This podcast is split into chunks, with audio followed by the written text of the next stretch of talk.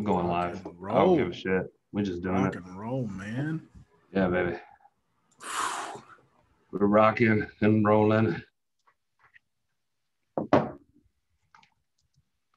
Man, I hope everyone likes our cool, tre- our trendy new backgrounds. And it don't get no better than this. This is this is how the pros do it. just, I just wonder if people are just gonna get like annoyed as heck, and then like we have to change it. I don't know. We're we're not known for being polished.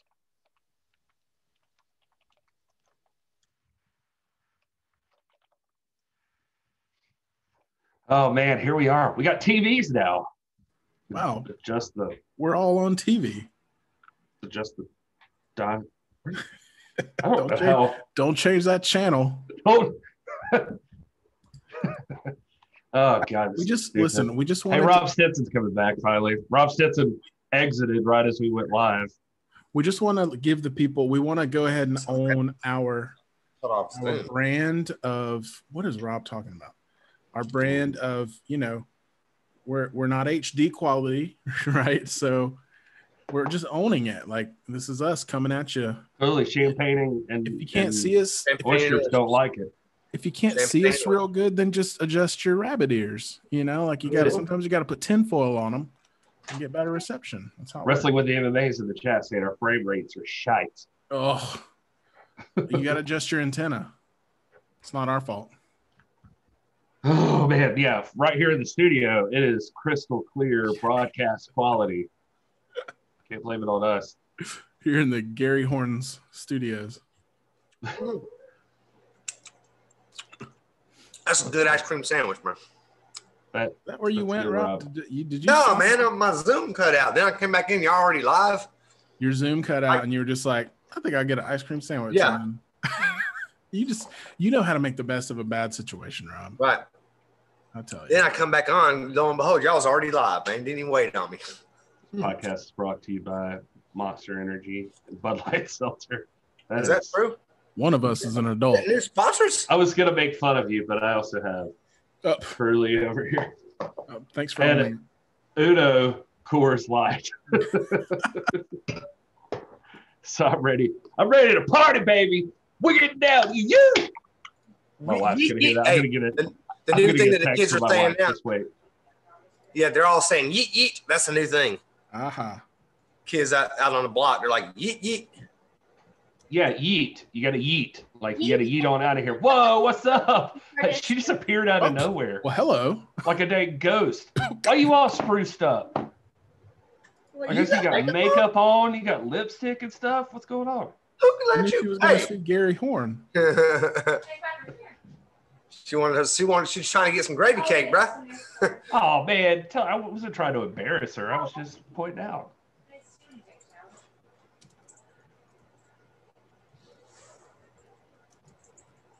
Oh man.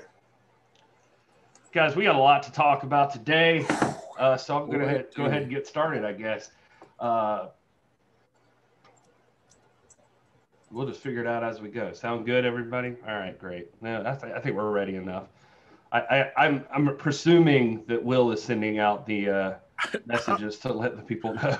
I'm working on it, man. Listen, if you're in the chat, there's a big surprise coming that you're going to find out when you see this tweet. real quick.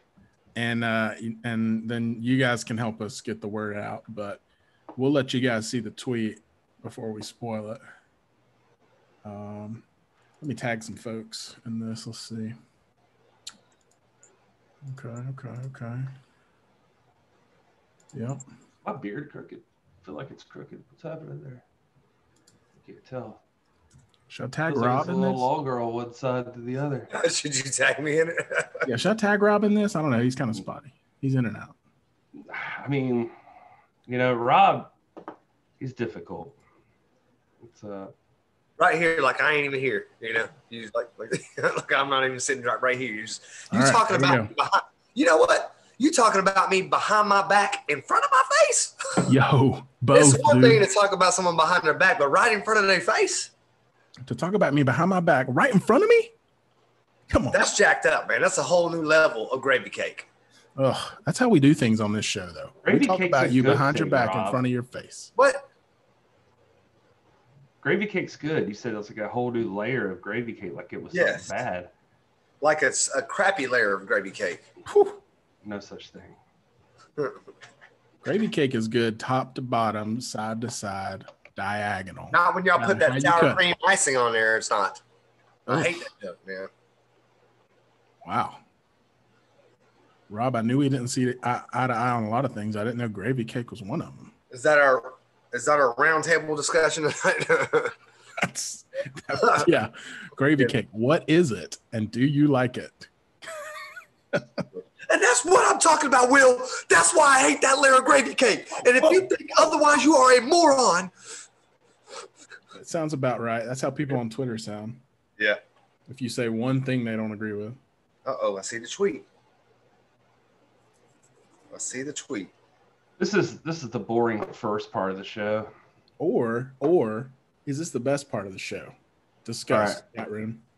All right, I got to do this real quick because we got something going on. Well, what's up, you beautiful people? This is Gary Horn. This is the NW. This is this is the NWA. You know how it goes. It's a podcast celebrating the past, present, future, history, legacy, and tradition of the greatest pro wrestling entity of all time. We're talking about the National Wrestling Alliance, and it's been a big week. And we're glad you're all here. Thank you guys for being here right now. Uh, there's Will. There's Rob. You can see them right there on your screen. And also, uh, here's Thunder Rosa. Just like that. Just like that, Just there's like Thunder that. Rosa. So, No so also to Thunder worry. Rosa is here. We just started. Did you just wake up? I saw you wiping your eyes. Like you're just Yeah. like, Taking a Yeah. power nap.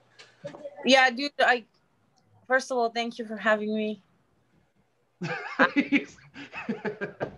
Like, didn't sleep at all. Like my, I was, I was still pumped, and I was like, I came and I was like, hey man, I'm just not gonna sleep. And then I got hungry, and then I ate, and I was like, all right, I'm going to sleep. So I got a really good nap. But um, Nice. What did you eat? Thai Thai food. I need to have a good. Yeah, I need to have good food because I um the last. I mean, I stayed in Jacksonville for a whole week, so it was kind of hard to like eat everything I wanted because there was like there's nothing around around there. So yeah, Now, when, do they ask you like the level of heat you want on the Thai food? Like, do you want like three is like American, Yeah. one is three? and What do you get? What level of heat do you get? uh, I got mild. I really don't like to eat like super spicy food because I can't enjoy it. I mean, I'm Mexican, but I don't I don't like spicy food as much as I used to. Sure. Yeah. Well, these are the hard hitting questions that everyone's concerned This is why about. What are you eating? I mean, clearly you've had a big week, and it's been all about what you've had on your menu, and so that's what everybody wants to ask about. What what did I have on the menu? No, no, no. I was just saying it's been a big week, so these are these are the important questions people are wanting to uh-huh. know. Like, what did you eat? what was Jacksonville like? so, you know, obviously you've had nothing else going on for a little while, so No, man, it was um I don't know, it was really good, man. It it I really had a lot of fun. Um from Wednesday, you know, it, and the thing is like the pressure was on. Like everybody was like, You guys tell me I have to like knock it out of the park, like, you know, on Wednesday too. And then um and um and then another thing they gave us time, which they never do on dynamite ever on women's Oh. wrestling. And then I come and I'm the NWA champion. Serena Deeb's not even signed, you know, and it's just like, all right, girl, like we like literally both said, let's um we're in the back and you know there was supposed to be some stuff. And then Omega came and then he looked at us and said, Show them what a real women's wrestling match should look like. nice. Well, I think you did it. Uh, I listened to a lot of wrestling recap podcasts. Uh, that's how I keep up with the hours and hours of wrestling content. And there was not one AEW recap that didn't spotlight that match between you and Serena and say it was a home run all the way around. And uh, so you guys definitely accomplished that. Obviously, last night was incredible. Um, and so, I mean, you said you were tired, but overall, how are you feeling about the outcome last night and, and what went down? I just I'm still like saying thank you to people. You know, I was like uh, I had so many messages. People were texting me, calling me, FaceTiming me, um, emailing me, um, any way that they could contact me, they did. And um, I mean, I just went out there and did my thing, and uh, you know, and um, I first I want to thank uh, you know, Billy and Tony for allowing me to be there in such a big uh, platform, because you know, um, I was I, I, me alone, I would not be able to make it because you know I'm in the way, so I had to like follow the, the, the stuff. I also want to take Maureen for, you know, making sure that my stuff were taken care of. Like all the cool gear that you saw, uh, as uh, High Spots did it in one week. She made it happen. Nice. Oh yeah, you had the, the uh, cool like NWA logo. We were happy to see that like represent. Yeah. Cool. yeah, that was cool. Yes. I also I, I want to thank Trevor Murdoch. Like even though he wasn't there with me like he was there with me like i had countless conversations with him and i was complaining talking you know just like talking about wrestling and he really like helped me to um, you know get in the mind and, and just you know remind remind me who Thunder Rosa is on NWA and how can I portray that and continue to portray that. Um, he's definitely somebody as an agent that has helped me so much uh, from the beginning. Um, and um, you know, it's been a team effort, and I just came there and just represented. And um, and yesterday was really good because uh, Shida was, you know, she was really to to do something different. You know, um, she she's worked with us. I mean, the, the people, of course, that she works with in in in AEW, but I don't think they have an opponent like me in the roster and I show it from the moment I showed up there. You know, that, that first week I went there and I went to training and I show the girls how you should look when you train and how you should look when you get in the ring. You should be the same way and you should train just as hard because it's, you know, national TV and it's prime time, you know? I don't think anybody would argue that, uh, they don't have an opponent like you. I mean, that's just that's just facts. I, we we actually like some of the discussions I've had with people are like, okay, well, well now what is she supposed to do? Because it's like it's like uh, you know, baby. what was that? That's not you know uh, that's like that on my hands. You know, I'm um I always say that um if they want to continue to work with us and then continue to want to work with me specifically to know what to do. I mean, I'm I'm um, contractually obligated to work with NWA, and um, it worked per- perfect, perfectly good this time. And um, although I lost yesterday, I think I, I had like I always I said this before. I had a lot more to win, even if I lost, you know. And I mean, it was proven. Like I, you know, I don't let things get in my head. But I read a lot of reviews, and like one of them, I think it was Bleacher Report, and it's pretty much said that I did a lot more in three weeks that anybody else have done in the women's division in the whole year. Hundred percent. Yep. In one week. I mean, in well, not actually three weeks with the promo, with the hype, the hype of the promo, with the confidence. It's like people really felt like invested in the match, yep. you know, and and I was just there to do that. That was my job, you know. My, my and I how I said it on the promo, and it was like half, half shoot, half true. I came here to put the women's division on notice, and I came here to put women's wrestling on the map, and that's what I did. Everybody's talking about this match. Like Wednesday, we have the highest ratings in you know AEW history. In our match with and the match with Serenity, even I had one of the highest ratings ever for a women's match. So yeah, that that tells you something. They are people that watch AEW are hungry for good women's wrestling. Absolutely. Right. They're, they're like good losses and bad losses. And this was like, that was a good loss because it elevated you and all of women's wrestling. I, would be curious to know like what kind of conversations you had with Shida afterwards. And if you had thought maybe would the outcome have been different if it were on, uh, um, if we're on a, in front of an NWA audience on, on home soil. And how does your, how does your perception adjust now as you're, as you're facing Lindsay Snow here in a couple of weeks? Oh man, I was like, Brian just told me, and I was just like, oh, it's gonna have to be a banger because people are gonna have like an expectation. I mean, it's a championship match. Responding to your Shida match, it was literally like, uh, she was very happy. You know, she. I was at first like there was like some stuff, you know, you you you going over your head, and you're like, man, I don't know about this, I don't know about that. But then, after we did the match, um sorry, my, one of my friends is like trying to contact me since yesterday, and I have not been able to call him. Oh. We won't keep you forever, I promise. We, we, we know you're you're busy and tired. Uh, hold on. Look like you're high. Sorry, I'm like thinking.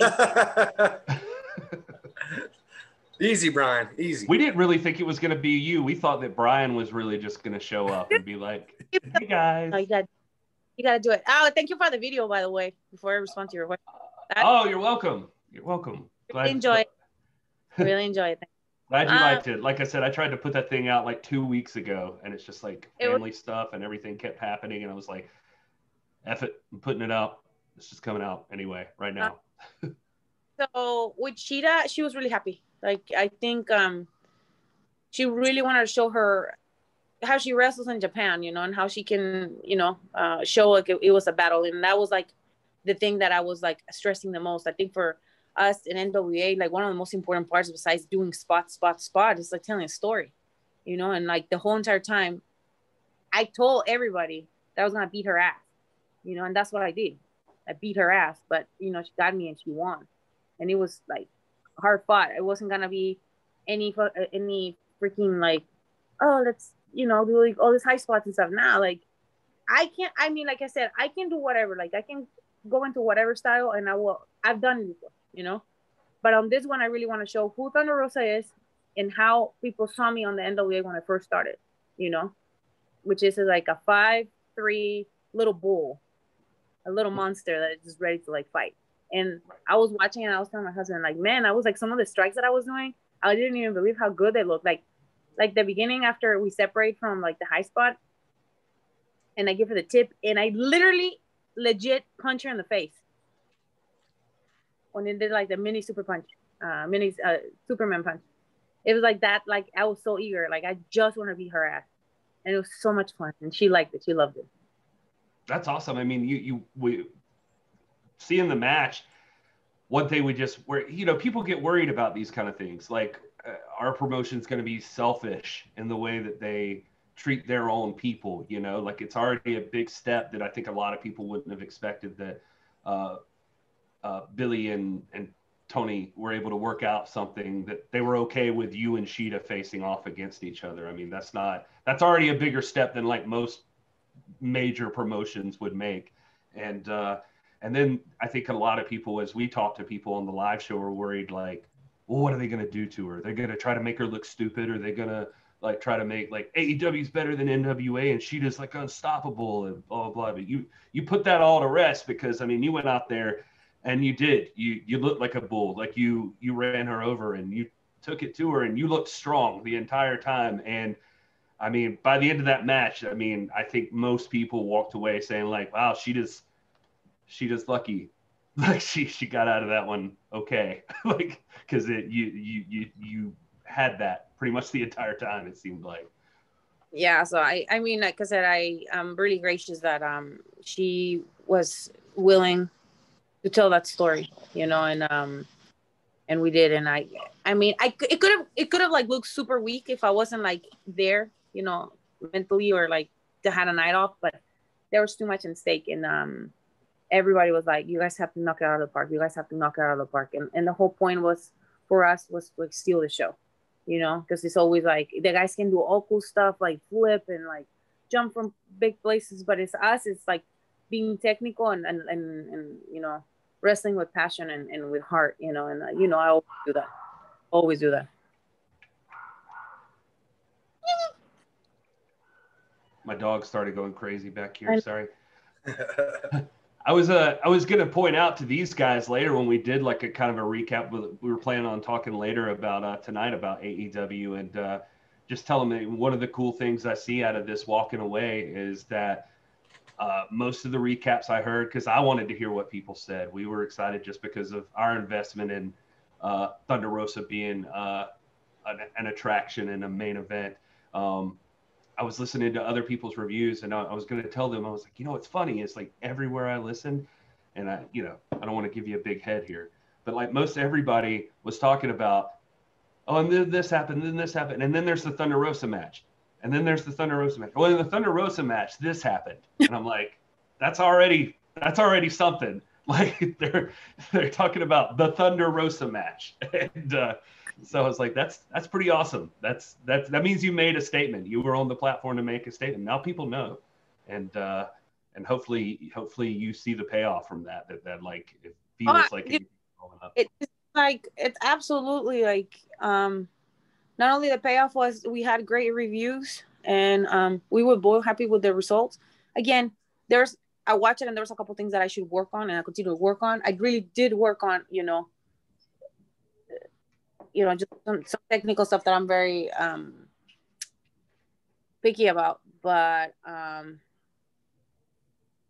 people really enjoy it they, they were invested in it you know and we had people talking about women's wrestling the whole entire time. The whole entire week, people were talking about AEW women's wrestling and how it can be done the proper way if they have the pro- the proper people in the women's division.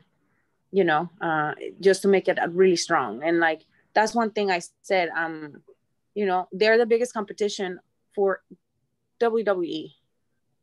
You know, and if they have people and they have people that can perform the way that I do, the way that Serena Deeb does, they're gonna be unstoppable. You know, it's the, the women are gonna have time on on on national TV and, and showcase good stories, good matches, and and um, stuff like that. So um, again, I am, you know, I'm always about making change and and then like opening people's eyes. And if that was the only thing that I will do and I accomplish, I think I did. You know. yeah. Right. Do you, do you did it feel like the the relationship still feels pretty strong? Like everybody seemed happy and Yes. all of that there. producers were really happy. Um, Omega was really happy. Um, Tony was very happy. He was very satisfied. Um, remember, Tony is the boss, and he's all about numbers. He's all about you know popularity. So he saw that that they did a great um, a great job on on booking this match and, and just booking this uh, for the pay per view because it, it created hype. People were talking on social media. Uh, and the impressions the impressions were amazing on the first promo.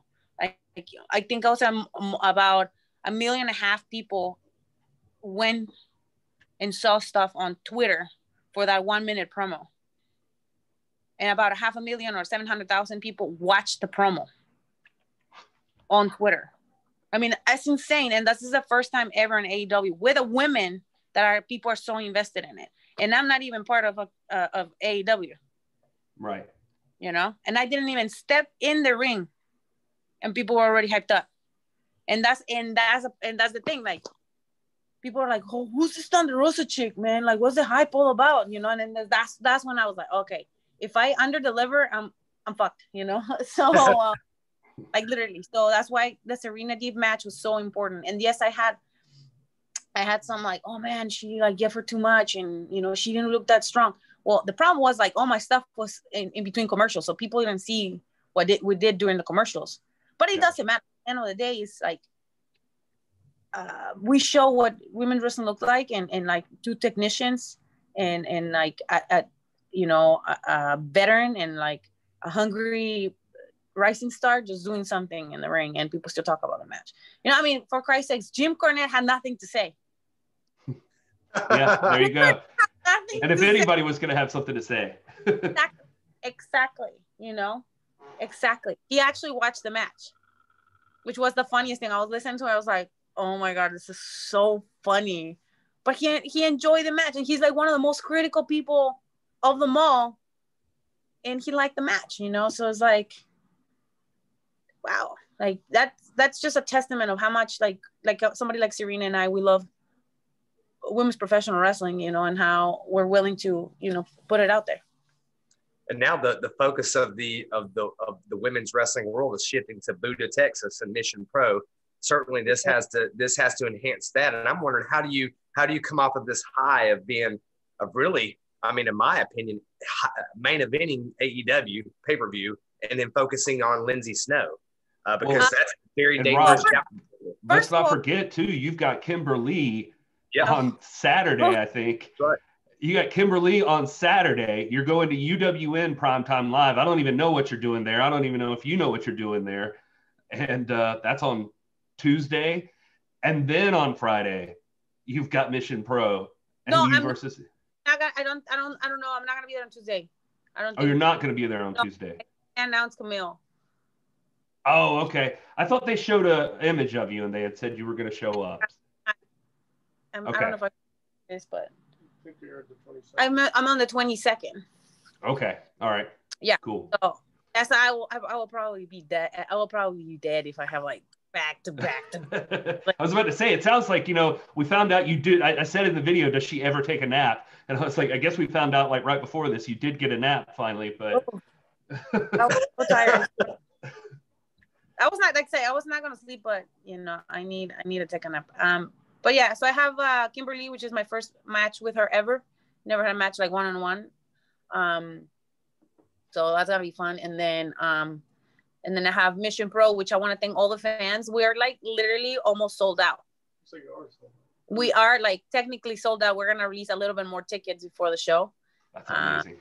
That's we're probably not if we sell out like we're not gonna take any we just want to make sure everybody's like social so- socially distancing properly so um yeah so like the the response have been amazing amazing and then after this it's just like we sold out um uh and then when lindsay snow uh i'm really excited because she is a uh she's a technician you know she's very technical minded and she's very strong and and I know she's hungry and I'm coming from a you know a defeat right now, but um I have a lot to to work because I want to have I have to show that you know why I'm the NWA champion. So I think it's gonna be a very hard hitting match as always.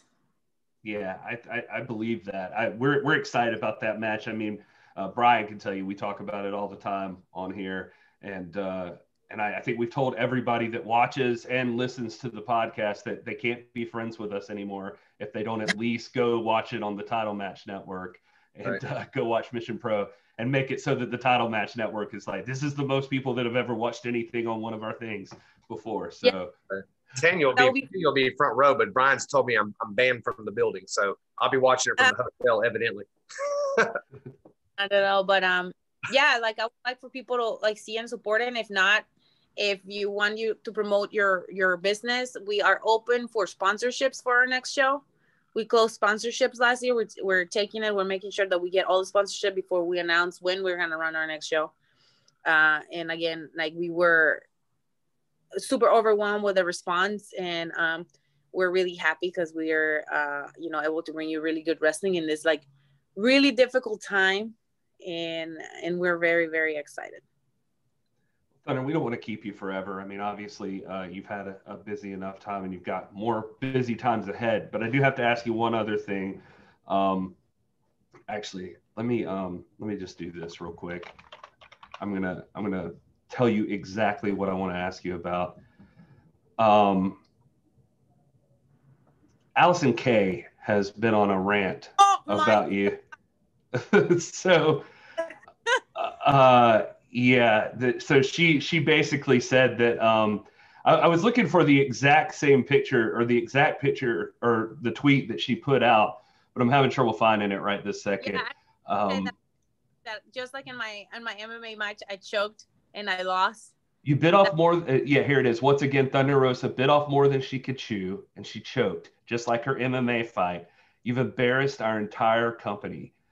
Um, she also goes on later, like somebody says something about it that you know they rubbed it in her face. Like, did you did you forget that she beat you for the championship? And she replied and said, "I've def- I defended that title for almost an entire year without a goon squad behind me. Is it just a coincidence that once Rosa won the belt, the entire world shut down?" and uh, she's a fighting champion who didn't even put her championship on the line. Uh, first of all i defended my championship one the following week with her and then i defended my championship in corpus christi. I was supposed to defend my championship in japan. Corona ha- corona happened. I'm about to defend my championship once more And what's she doing? Go, I, exactly. I mean, I'm sorry. I was I was I was busy. I was busy putting the NWA on the map with millions of people in the world. My Brian's on that. I know we got him fired up. He gets fired up back there. We've seen it before. I mean, she can say whatever she wants to say. She's just jealous, man. She's just first of all, she's starting to get that clout. She knows right how right now I was training, so she's gonna try to get that clout. What why wouldn't she? She ain't doing jack crapping nothing besides, you know, promoting her Patreon with Marti Belle and making money that way. I mean, baby, I'm make- Marti Belle supposed to be enemies. Well, they're best friends now. Oh. You know, the, the pandemics happened and they feel alone. Um, so uh you know, I'm here making big strides in my life, you know, and she's all over there hating. But you know what? My fans said what they needed to say. I don't even need to respond to her, to her, um, what do we call her? Irrelevant, Irrelevant ass. Um, so, um, you know, I mean, she wants to get it. She wants to go for another one. Fine, I'll go for another one and I beat her one more time so she can shut her mouth. And I and I know she still will talk crap about it. Line? I, I already lost twice. Twice. line. Yeah, I mean, actually boxed or something. Yeah, I mean, I got, I, I, you're gonna have to calm him down. I got more uh, hot opponents that are active than she is. So, I mean, like I said, I did something very special. I put the NWA in the map again. People are talking about it. People are excited about it. We put women's wrestling in the map. She can say whatever she wants. I really don't care. She knows that. And if she wants come come and get it, fine. Come and try, try me again. I feel like you're all you're you're both about to start being in the same places or running in the same circles again here pretty soon, hopefully. So so maybe you guys can uh, hash it out. We will. I ain't got no problem. She knows I'm ready when she's ready. I you know I know she lives in Detroit. I can just show up and over there and be like, "What's up?" I think uh, Shida could. I think Shida could vouch for uh, you being willing to just show up somewhere if uh, somebody up. wants to talk some trash. Nothing to lose. I ain't got nothing to lose, you know. Yeah. Make nothing. sure Brian. Make sure Brian films it so we can cover it. we'll do a match, maybe. yeah, there you go. there we go. Well, Thunder, we don't want to keep you anymore. You go, you go spend time with your family and you enjoy your uh, your time off. You don't get very much, I don't think, and uh, no. we're we're grateful that you showed up here and did this with us. This was awesome. Uh, we're we're very lucky to have uh, you you do stuff like that for us.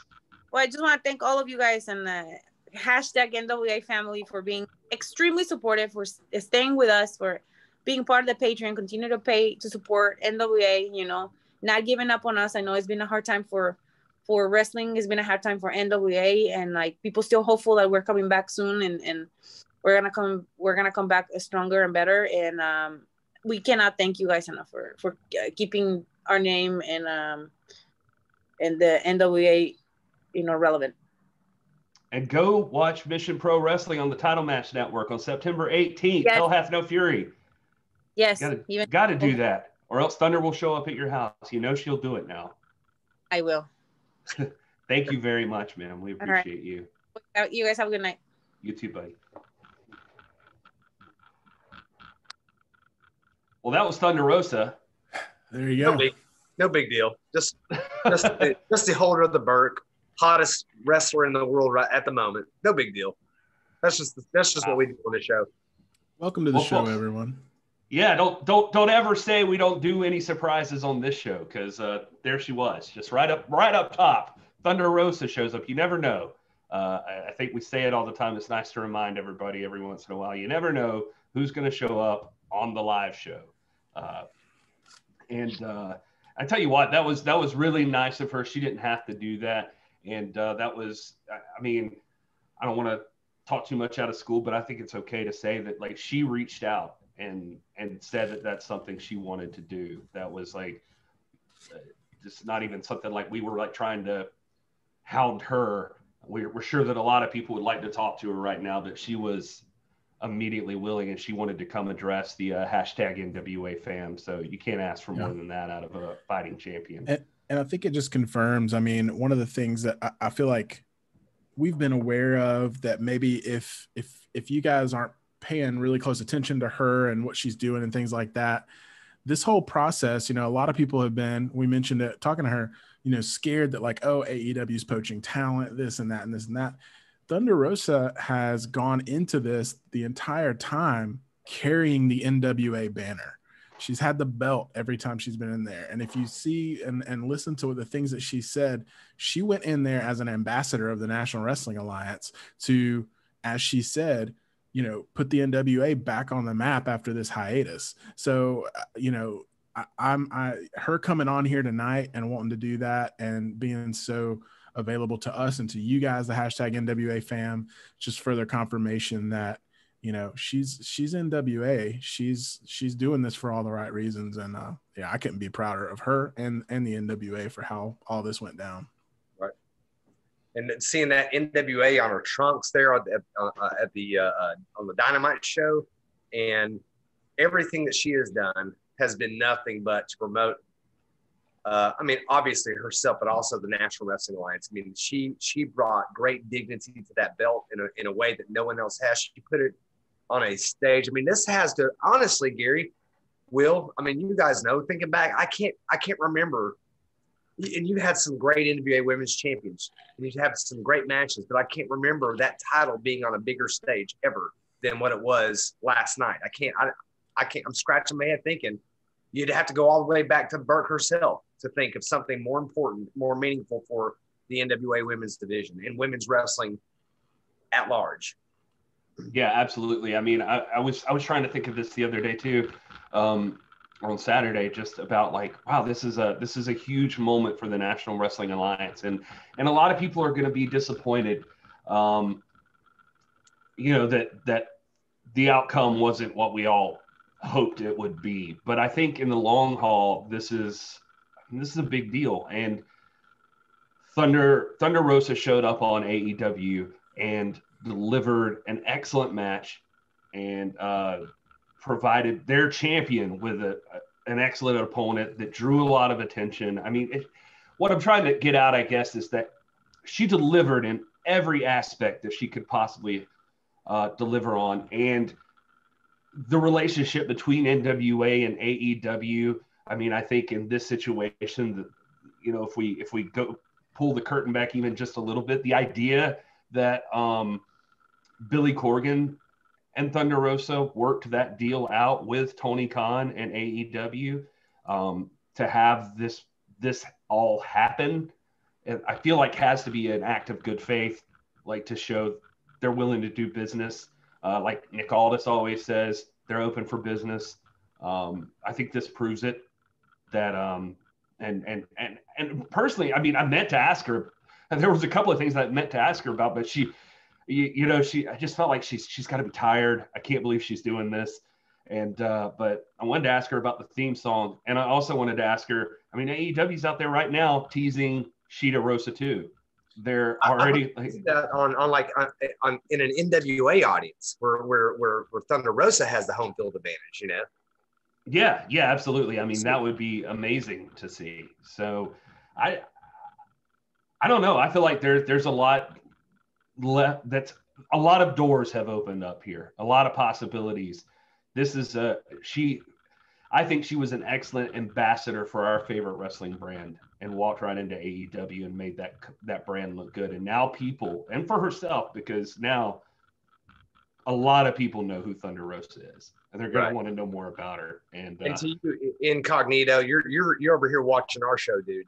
You're watching our show. So i, I don't think the the freaking experiment failed. You're an idiot Sorry. Oh. I, I, think our, our mods got a hold of that one. I yeah. didn't even see it. So, um, but anyway, so yeah, they, um, I mean, that's, that's it, man. It, it worked. And hopefully it brings more eyes to the NWA, uh, as time goes on. So I'm, I'm happy. And, uh, yeah. I, I, I couldn't have asked for more out of that anything else you guys wanted to talk about before we move into some like wrestling news and uh, well I, I, just I guess I just wanted to touch on. I mean, are do you think that either one of y'all get a sense that uh, that coming off of this high of this match that that now Lindsay Snow is particularly dangerous, and and, and we can't overlook Kimber Lee like you like you mentioned uh, uh, Gary to, to Thunder. You can't overlook her. Both of those are, are exceedingly dangerous opponents. Yeah, I mean, I, I mainly uh, also, I mean, not not even discounting Kimber Lee. I just mean I wanted to make sure we got that in there just for the fact that it's like Thunder Rosa's not just leaving straight from all out into facing the American Kaiju. Thunder Rosa's got to stop off first. Like she's not taking a break. in the middle of any of this. She went straight from Serena Deeb to Shida, and she's going to Kimber Lee and then to Lindsay Snow. Like a lot of these ladies are having like one match here and there, or a lot of a lot of wrestlers in general are having that. And Thunder Rosa's out there busting her ass every single time that she can get booked on a card and prove what she can do. She's out there doing it. I mean, you can't ask for a harder worker than Thunder Rosa right now. I mean, she's out there doing it. It's just, it's impressive to me. So, um, yeah, I think she's got to be worried about Lindsay Snow. Lindsay Snow's got, you know, I don't know. I don't know how long Lindsay Snow's been wrestling. That's something I should probably look into sometime. But I feel like she feels like she's less experienced. Um, and so there's that factor, but don't doubt her her ability and how dangerous she can be. We've seen her. If you've watched uh, the Circle Squared, you've seen her, and uh, she's she doesn't play. You can go watch her matches online right on YouTube right now. You can see a bunch of her stuff if there's anybody that'll tap you out in a second, it's it's the American Kaiju Lindsay Snow. So uh, and also just saw somebody take Thunder to the absolute limit. So um, I mean, you can't ask for a better tape to preview before a big match than that. So I mean, I, I think that she's got the advantage over Shida even in that aspect of it. You know, she's she's gonna have a lot to look at before she gets into the ring with Thunder. Well, and you got to imagine, you know, th- there's two scenarios here. Both of them are plausible. Either either these women that are going to be facing Thunder coming up, either they're salivating at the chance to uh, kind of capitalize on this loss um, that that just happened and try to you know kind of get one over on her, or they're shaking in their boots because if they know Thunder Rosa and they've seen her, this has done nothing but light a bigger fire under her uh, so she's likely to come out twice as dangerous in these matches. Like she just said it talking to us, like these are going to have to be barn burners now at this point because uh, she's been on this stage and she's she's proven herself uh, even even through a loss. And so, uh, you know, you got to wonder what's what's in these ladies' heads right now, knowing they're going to finish. And then, not to mention the entire rosters of the NWA. We mentioned Allysin Kay, but the the rest of the roster, UWN, who they're all going to be uh, on shows together here coming up when UWN Primetime Live starts. So, uh, you know, who knows? Who knows what future holds? It's going to be crazy. And if you've been living under a rock and you don't know what we're talking about when we talk about the American Kaiju, Lindsay Snow facing off against Thunder Rosa, that's all taking place on Friday, September the 18th. Mission Pro Wrestling's Hell Hath No Fury coming out of Buda, Texas. As you heard Thunder Rosa just talk about, it's practically sold out. They are going to open up some more tickets. So there's still a chance to go see this thing live, like our own Dr. Stinson is going to do. But if you're unable to do so, it's available on the Title Match Network. You can go subscribe to them right now and you'll be able to view this event. I know we're all going to do it. Hopefully, everybody in the hashtag NWA fam is going to do it. We're excited. The NWA Women's Championship is on the line. The Burke is up for grabs by for a da- very dangerous opponent, and uh, it's it's going to be amazing. Not only that, there's a like six other matches scheduled for that thing, including uh, folks like uh, Jenna Van Muscles and Roxy, Alex Gracia, uh, Maddie Wrenkowski, Red Velvet, who you've seen on AEW here recently. Speaking of AEW, Big Swole's going to be there. Elena Black versus Rachel Rose. There's just so many. La Rosa Negra. I'm, I'm probably missing something right off the top of my head, but uh, it's going to be an amazing event. I can't wait to watch this thing. Um, it's going to be exciting. So, missionprowrestling.net. If you want some more details on that, they've got merch over there. Like Thunder Rosa said, uh, they're opening up uh, sponsorships for their next show. So they're already even planning that. So uh, things are looking up for it. Um, got to check that out. Support, support an independent wrestling promotion like Mission Pro Wrestling, especially one this is completely women run from top to bottom. All ladies involved in this thing from the cameras to the booking to the people in the ring. I mean, it's all done that way. So it's going to be quite the uh, quite the feat uh, for everyone just involved to just put on a show like this. Uh, I don't know if it's the first one of its kind completely like that, but it's it's up there. It's going to be historic, I think. Yep. Yeah, and I, I've long said, I mean, and this is no shade on Shida at all. That was an epic match, but I, I, I've long felt that uh, that the the styles of Thunder Rosa and Lindsay Snow are very similar. And to me, this is this is this this is the Super Bowl right here. I mean, this you have an exquisitely dangerous and similar opponent in Lindsay Snow. It's going to be fantastic. I'm excited to be there. Amazing.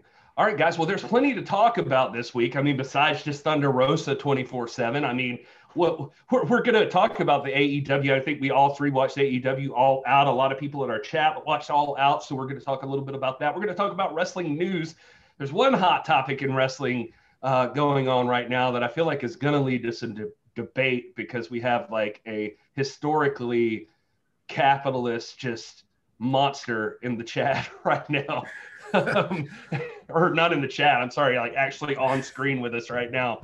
and, uh, no, I just feel like it's going to be a big deal. So uh, we can jump into uh, talking about. I guess. What, what do you think? Talk, start with uh, All Out. Just do some uh, recapping that event. Let's do it. Um, well, let's do this. Let's go around the room here. Um, overall, where were you guys at? Thumbs up, thumbs down, thumbs in the middle. Like, how how you feeling about uh, AEW All Out overall? I I, was overall um, kind of thumbs sideways. I mean, I if not for for Thunder Rosa, I would have been very underwhelmed. Um, so that was an, definitely a high point. It was definitely exciting, and and there was some some good storytelling and things like that. Things that I like um, about it. I think, and and Gary, we were chatting, and I think you echoed this sentiment as well. I, I was I was very disappointed in the tag title match and, and that whole just the match as a whole it just never gripped me. I, never i never felt bought into it like i thought i was going to. Um and then you know obviously we'll we'll get into the the details and and talk about this but the matt hardy incident and the injury kind of just overshadowed everything. And so there was just like this weird dark cloud and, and it was just it was weird. It, it wasn't again except for Thunder Rosa strikes, it just didn't really feel like a polished, clean AEW show, you know? Yeah, I, am kind of with Will on that. I, I, would give it a slight thumbs up. I think like there, there are two, there are marked differences between the first half of the show and the second half, with Thunder Rosa's uh, match being sort of the redeeming turning point. I, I, definitely feel like the second half was stronger, or at least more intriguing. Um, I know we, have had a lot of really strong opinions on like the Orange Cassidy uh, uh, Jericho uh, contest. I actually was kind of pleased with that. Um, and then uh, you know watching MGF MJF is always fun. Um, I was really really especially uh, after after Dynamite I was really really intrigued by this one as well. And I was I'm not gonna lie I wasn't 100 percent disappointed in it. So I'd give it a I'd give it a slight. I'm I'm with Will with a slight thumbs up. I'd give it a if I were grading on a four point scale, I'd give it a, a two, a two plus or a three minus. Yeah, I, I think that I, it rounded out by the end for me that things played out pretty well. Um, but I, I, did feel like the show overall was a bit long, and uh, I felt like the match matches, like some of the matches could have been tightened up a little bit. And I mean, you know, obviously I always feel weird talking about stuff that way. I'm no expert by any means. It just, as a fan, that's my opinion that um, some of the stuff just went a, that dragged out a little bit. And so, uh, you know, and, it, and it's weird to me that that happened because, um, you know, obviously one of the matches was clearly cut short. And so it's just, uh, it's kind of interesting to me that uh, that that that would be the issue. Uh, but I mean, we could talk about stuff. Uh, I mean, uh, the, you know, we, I don't know. Do you guys want to run through the results of all of the things? Okay. Uh, so, so basically, we're looking at. I mean, in the buy-in portion of it, I don't know if you guys watched this. Joey Janela fought Serpentico, uh, or Serpent. Is that how you say it? Serpentico. Yes. Sorry, mm-hmm. I'm terrible at my job. Uh, did you did you guys check this out? Any thoughts there?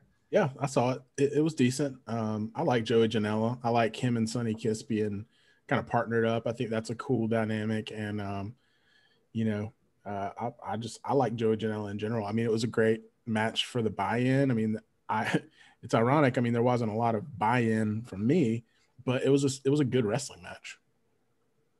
Yeah, you're right. It was it was solid. I mean, there, you're, you know, it's a um, a- it, it, storytelling and narrative helps these kinds of things, and when you lack it, that that takes away from some of the umph. But um, you know, it was solid. It was quality. Yeah, I think uh, Will brings up the, the biggest point to me. I, I do I do like Luther. I think Luther seems kind of cool. Um, obviously, I'm a luchador fan, but the um, uh, something about Luther strikes me as like looking cool. Like I want to see some more out of what happens with him. But uh, the biggest part of that match for me is uh, clearly I think Joey Janela and Sonny Kiss have some really good chemistry, and uh, Right. I'd like to see more out of them as they they go along. I think there's something something to be done with those guys. And um, all right, uh, then uh, there was the I guess then uh, there's the private party versus Dark Orders three and four that took place. Uh, private party defeated these guys. Uh, pretty athletic match. Just uh, uh, I mean nothing like majorly uh, eventful. I don't think out of this one, but uh, overall, I mean you know just a run of the mill match, right? Yeah, I, I'm having trouble overall getting really behind Private Party. I was at first, and they I felt like they kind of bursted on the scene at AEW and really made a name for themselves, and then fizzled out. And I think you could say that at this point about a lot of AEW talent that looked promising. I mean, we talked about it last week with Scorpio Sky and some comments that he made. I know he was on the show, but you know, it's he kind of came out and and I mean, he had a title match at one point, you know, with with Jericho and then hasn't really been featured that much since. So I think Private Party for me is kind of in that same camp where I want to be behind them and I and I want to get excited about all their matches, but I just don't have a reason to be yet. And so they're very physical, very athletic, very entertaining. But again, from from storyline and where they're typically positioned in stories, I, I just I'm not behind it yet. Right. So is this a, is this a booking issue? Because I'm with you. Like I, I, Yep. I, I actually, to me, I really like Private Party a lot. I mean, Oh, I do too. I do too. Tag teams, and I just feel like that the, the situations haven't been there. Even this match was like you're you're wrestling some B some B team guys from the Dark Order, and this is a team that I think could easily easily be maneuvered into into the tag championship conversation. You know, because they are everything you said, Will. They're energetic, they're fun, they're funny, they're entertaining, they're electrifying. Um, they AEW's got to understand what they're sitting on here because I think this is going to be one of the notable tag teams. Yeah, um, the, the Dark Order is definitely picking up um, in in their storylines at least, or it seems seem more relevant that they have uh, since they started out here. But uh, we'll see. Um, the uh, next matchup in the um, pre-show, no, actually, this ended up. It was going to be on the pre-show, and it ended up being the first match of the show. It's the tooth and nail match with uh, Big Swole versus Dr. Britt Baker, DMD. Um, and uh, this is basically it taking place in Britt Baker's dentist office, or so they tell us that it was her dentist office. She has a couple of degrees hanging on the wall, and um, uh, a lot of interference from Rebel in this one. Uh, Swole ended up defeating Britt Baker uh, when she uh, shoved a needle full of Novocaine into her leg and uh, then put the gas mask on her. I think they were literally trying to murder each other in the match, I believe and uh, Swole Swole ended up succeeding in that. Guys, this match was not for me. I'm just gonna say it. I was, I, I, I did not like this, and I, I apologize. I like both of the ladies involved uh, officially in the match, um, but I did. I just this one did not have me. This this started the show off uh, rough for me. Yeah, 100% with you. And, and it pains me to say because I'm a huge fan of Big Swole and a huge fan of Britt Baker since her heel turn. I think she's been one of the shining spots on AEW since she turned heel. And this just, uh, you know, they're you know they're trying to keep the kind of cinematic element in there and trying to do something different. Obviously, it's different, um, but I definitely think it missed the mark. And and I just I, I didn't realize as you said that it was supposed to be on the pre-show if if so that might have made more sense but I even so i question it being the first match on the pay-per-view um you know i mean you're not concerned at that point if people are watching it they've already paid for it uh so they're going to watch the whole thing but i don't know i i just would have put it somewhere else as filler um, not started the show off with it, or even ended the buy-in with it if that was the original plan. Um, so I don't know. I question that, but yeah, it didn't. It didn't do anything for me. It didn't discredit either of those ladies in my eyes. Again, it just goes back to production and storytelling and and booking and things like that. I want to see these two ladies in a match in the ring. Um, I would have much rather seen that. Hundred percent, man. This this this should have been a regular match because you're talking about two of the best women's wrestlers in the world, and uh, uh, I I don't, and and I think I speak for all of us here. I don't particularly favor a gimmick match like this. Uh, it seems way too contrived, and and uh, you know I I love Britt Baker. I think she is phenomenal, man. She's she's a great personality. I love her being a heel. Um, and I don't even believe in heels. So you know what I mean. So um, I, I, would much rather have seen this. I don't mind this being the opening contest as long as it's in the ring. This would have been a great opening match under gentlemen's rules, you know.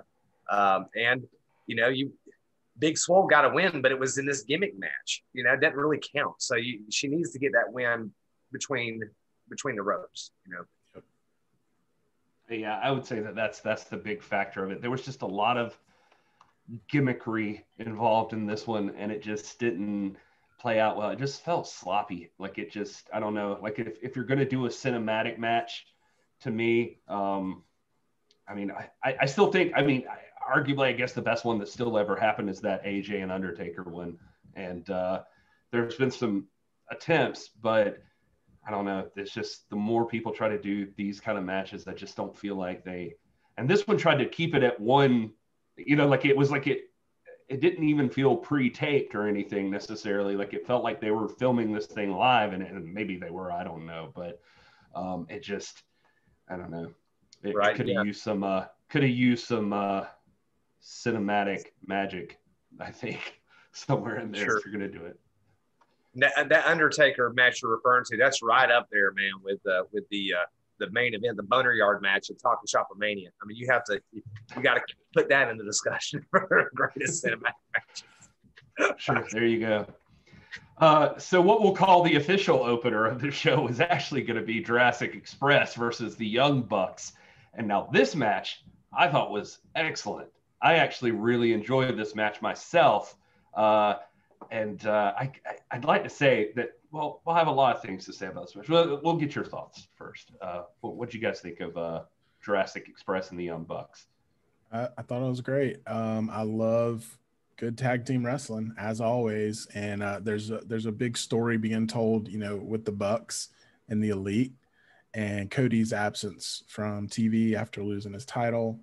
Um, so there's there's like a tension in the air, you know, anytime the Elite are are on the screen, and there's obviously tension between Kenny and, and Hangman, which we'll get to, and that whole ish that, that whole deal. But um, I don't the the Bucks seem angry. You know, they they don't seem like they're having a, a ton of fun, and uh, that's that's a cool story development for me. They seem like that they're out to prove something, which is different for them because they always kind of have had that. Uh, I mean, they've always had a chip on their shoulder, but they always kind of have that swagger about them. And now I feel like they're they're out to prove something. So it's kind of a different side of them that we haven't seen before. Yeah, that was that was hundred percent. What sorry, Rob. I, one of the things I wanted to point out is that I I've never, you know, I, I don't mean this as a knock, but I've just never cared anything necessarily for the Young Bucks. Like I've never they've never been like that team for me at all. But ever since that gauntlet match, man, every match I see them in, I'm like, these guys are really good. Like I feel like they're good, and um, and I know a lot of people will hate me for saying that. I know that's like a polarizing comment to make, but when they've added this aggression to their style, like it feels it feels right. Like I feel like there's some other level of them now that I'm seeing, and um, and and even in this match, I mean they they kind of had the heel role in this going up against a perfect like babyface team and like it doesn't it doesn't like Jungle Boy's right up there, like vying for like a top babyface position with like Tim Storm, you know, like a guy that's just like uber likable. And like you just want to see him come out on top. And he's even got the like the size thing for him that it's just like you're you want to see him like come back and and Luchasaurus is just something special. I think I don't he's a big man that moves like no big man should, and it's just weird. And I don't know that he'd get over or get away with it if he were anything else other than calling himself the Luchasaurus. But they let him do it, and anyway, I'm sorry, Rob. Go ahead with your. No, thoughts. no, no, man. Everything you said, I think I, I like the Young Bucks. I, I uh, you know, I think that's one of those things where every now and again, Gary, you you know, there's a, a team or a personality that's very talented because the, you know, their their peers speak so highly of them. I never felt AJ Styles. I never felt Randy Orton. I've got my own personal criticisms, but I know that they're big time talents because guys like Nick Aldis sing their praises all the time regularly. So it's just a matter of fact. Regardless, our opinion on this is irrelevant. The Bucks are, are an amazing talent. I never really felt them either. Um, you know, the, the, they're just too goody, too goody goody, but they can certainly move and do their business. Luchasaurus now, man, I, I like this guy, but I always like he reminds me so much of Thomas Latimer. If I didn't know that it was Judas Devlin behind that mask, I would think that Latimer's actually putting a hint of tattoos on his back and all that to to to, to, to deceive us, man. But because he's a big dude, man, and and and Latimer's a big guy. He's my favorite non-Scottish Scottish wrestler, and he, uh, you know, and he, but he can move, man. I love Luchasaurus. I think I would like to see him in the in the singles picture. If I didn't like you know Jungle Boy so much, and and uh, the chemistry between them is so good, um, I really like what I'm seeing. It's very entertaining. But Luchasaurus, man, I think is a guy that is a, a very agile, like unusually agile, freakishly agile for a big guy. Just got a good look, very smooth, and you know I like the Luchasaurus gimmick. I'd love to see him in the singles picture, man. Yeah, I, I think that there's something there for him to do. I mean, and eventually, I mean, I, I, I guess I feel that way about Jungle Boy as well. So, um, yeah, some somewhere down the line, that's that's bound to happen. Um, next up uh, was the Casino Battle Royal. Um, let's see here. So I'll just look at this little report from Bleacher Report. So in Group One, you had uh, Trent, Rey Fenix, Christopher Daniels, Jake Hager, and the Blade. Group Two, Big Will Hobbs, and Santana and Ortiz. Chuck Taylor and Frankie Kazarian. Uh, and then group three was Billy Gunn, Pintel, Zero M, and Ricky Starks. Oh, and Brian Cage, both of Team Taz. Um, and then group four, Shawn Spears, Eddie Kingston, The Butcher, Sonny Kiss, and Lance Archer. And then, of course, the um, the Joker belonged to um, our friend Matt Sydal, who came in. So, a lot to uh, unpack here. I thought this was actually a pretty fun battle royal myself. I, I, had a I had a lot of fun. There was some good stories going on in different parts throughout. Uh, you had like the Lance Archer Brian Cage rivalry thing that was going on. Obviously, the Ricky Starks Darby Allin stuff. Eddie Kingston was in there being all manipulative, um, and uh, all of that. Now, I mean, unfortunately, one of the things that's going to stand out is Matt Sydal's entrance. Uh, I, you know, I don't know the um, the exact uh, specifics on this, but I think that um, it was really hot and humid there, and so that rope was probably wet. But he ended up uh, taking a bump there, an unintentional bump. I mean, he slipped and fell off of the uh, uh ropes when he um, tried to do his shooting star press, I believe. But uh, anyway, uh, wherever you guys want to go first with that. Yeah, I uh, um, so Jake Cal and I talked about battle royals on the Friday hot tag this week. So if you want my full opinion on battle royals, go check that out. Uh, short version is I'm not a huge fan of them, partly because the rules have been so muddied over time. There's different gimmicks involved. Obviously, with the casino battle royale, you know, you've got four clusters of people that come out at different times. I'm just not a huge fan of the format to to you know not to be a, a Debbie Downer on the whole deal. I know it's a great opportunity. It's a great opportunity to uh, to showcase and to debut people like Matt Sydal, um, but it's it falls flat for me unless it's like really spectacular. And so this just did fall flat for me. I, there was not really any points that I got super excited. Um, and then when Lance Archer won, you know, it's kind of like, yeah, duh, you know, like he's he's he's huge. He's the murder hawk. Like, of course he won. And it's like now he gets another title shot. So even just the outcome wasn't really, it was kind of underwhelming for me. And nothing against Lance Archer. And I think him and, and Jon Moxley will put on a hell of a match, a title match. But um, yeah, just overall it was just flat. Yeah, and and Will and I are agreeing a lot right now, so that we can disagree very passionately later in the show, but I have to agree with Will, man. He's he's spot on.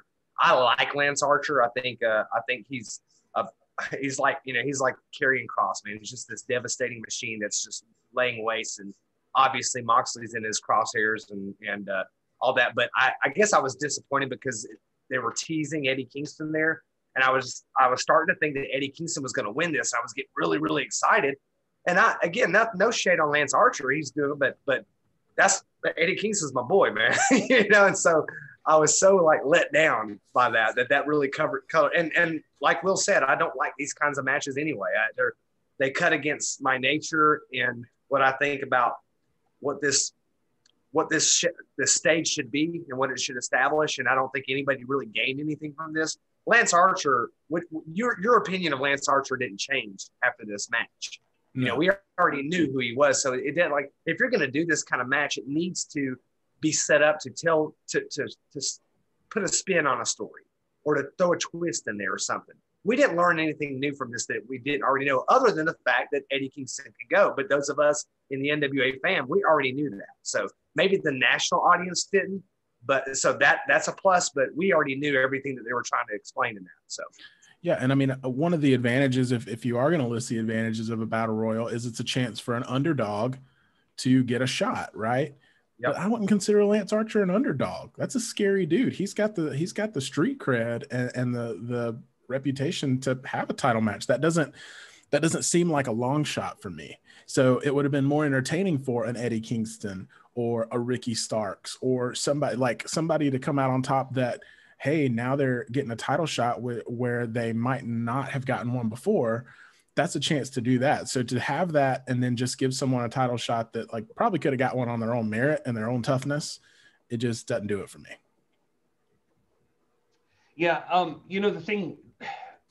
I don't think I'm as hard on the Lance Archer decision as you guys are, um, but I can see your points, and a lot of people were uh, in the chat were saying that you know um, it, it kind of gave away the uh, main event for them, feeling like Jon Moxley had to had to retain uh, with Lance Archer winning the battle royal. That's a risky run, I think, anytime with something like that. But um, it, it when you're giving somebody a title shot out of it, like even with the Royal Rumble, maybe. But it just, uh, yeah, it's a, it's an interesting concept. Um, I, I mean, so why, why aren't you harder on it? Because like what you're saying is like we were all thinking that like this totally was it was a spoiler match. So you know, come down hard, bro. Don't don't sugar sugar. well, I, am just bear. saying. I mean, I really, I really didn't. It didn't bother me. Like I didn't. I honestly, I didn't go into this pay per view expecting MJF to win. Like I thought that he would get this far and that he was undefeated and that was fine. But I just didn't see MJF. It's like, look, I love MJF. I'm not putting anything against him. I think he's a great heel. He's doing a good job. All of that. I still feel like I just I can't picture him as the guy yet. And so I wasn't I just I just didn't expect it. So I wasn't even thinking of it that way when I was watching the show to be honest with you. I wasn't even thinking about it. And I also think that in my mind Lance Archer walks a line and he's been kind of he'll beat up whoever gets in his way. And so I feel like there there could be programs uh, with him like you, you could picture like even if it was MJF like MJF using Wardlow to protect him from Lance Archer and like this sort of stuff. So I don't know. I guess it just didn't it didn't phase me either way. I also look at Lance Archer as you want him to be a big deal. They obviously brought him in as a big deal, and almost the same with like Brodie Lee that where it's like okay if he keeps losing, you know, he like Brodie Lee came in and got the match with Mox immediately and then lost. And then it's like, all right, well, if you don't want him to lose anything, then he has to pick up steam again, which they did. They they had him pick up steam, and he ended up going on to beat Cody Rhodes for the TNT title. I feel sort of similarly about Lance Archer, where he has plowed his way through the roster and then got the match with Cody Rhodes, and uh, and then lost to Cody in an epic match, and then it's like, okay, well, he got to the spot, had a big loss, and now he's got to start over and they did the right thing, I think, by him is that he immediately just went back to just beating up dudes again. But it's like he also has to win a big one every once in a while. You know what I'm saying? And so, right. and they were especially building up to this Brian Cage and Lance Archer thing. And then I'm like, wow, who do you, who are you going to use there?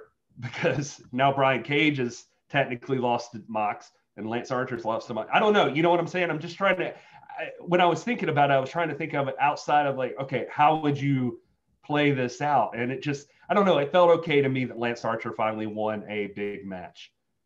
Yeah, I mean, I, I feel like uh, there there's so many things to unpack in what you said, many of which I agree with, and I don't see Lance Archer as a t- when I think about who who other than Moxley would hold the belt.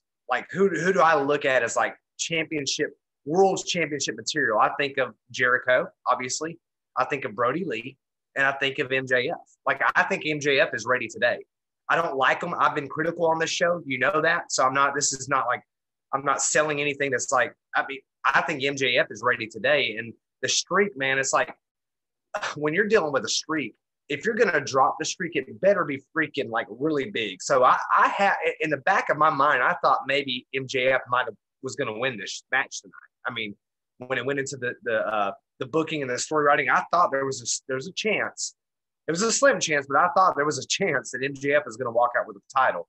But I felt like um, the Archer thing totally, totally spelt, you know, spilt the beans. You know what I mean?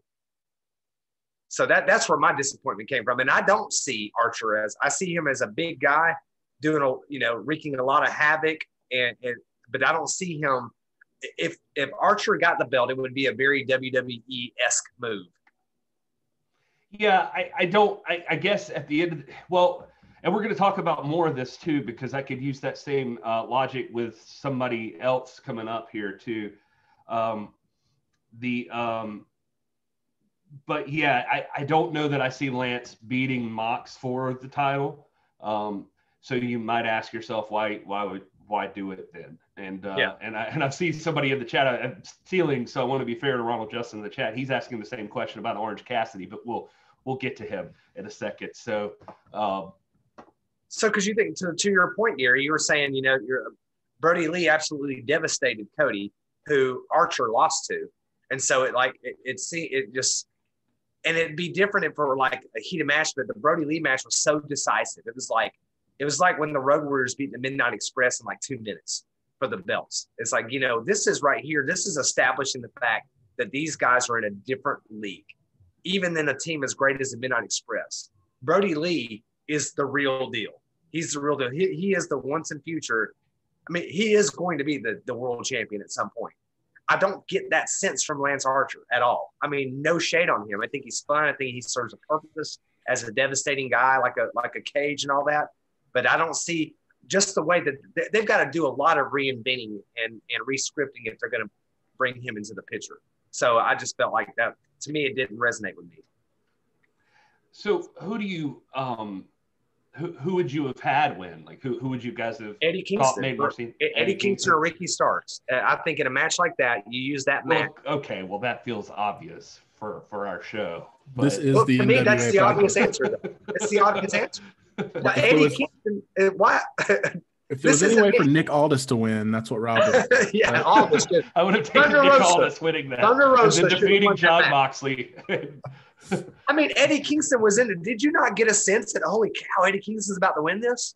I You think- no, no, I did. I was super excited. I thought it would be badass if Eddie Kingston strolled into AEW and got immediately shoved into the main event picture. Also, by the way, I could see that playing out. I feel like that's an easy story to tell, especially now that he is heading up a group here, like a little faction. I mean, it, it feels like you could really do something with that with him chasing Mox for for the title. Yeah, and he's doing the little wink thing, like he's he's clearly self interested here. You want to put over his brains, then he walks in and he devises a plan immediately to get to get to the top. So yeah, I, I could buy that. To your point, Gary, and to your question, of who who would you like to win? I think that's the overall indictment on this battle royal. As I'm sitting there watching it, and there's not anybody that I was like, "Ooh, I would love for them to win. I would love to see them get a title shot." And that's just they they just haven't.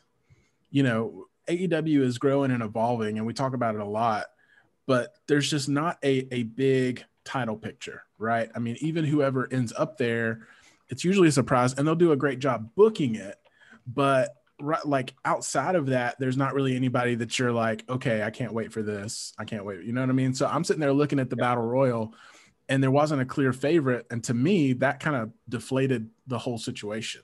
Um, so I mean, that's that's one aspect. The other aspect of it, when we talk about the title, and I guess we'll get into this later, but I just I just assumed it was a foregone conclusion MJF wouldn't win um, because I, I just personally don't think that they're gonna change the world title until they have a crowd to pop for it. Not with Moxley carrying the title. I think he's gonna carry it for a long time.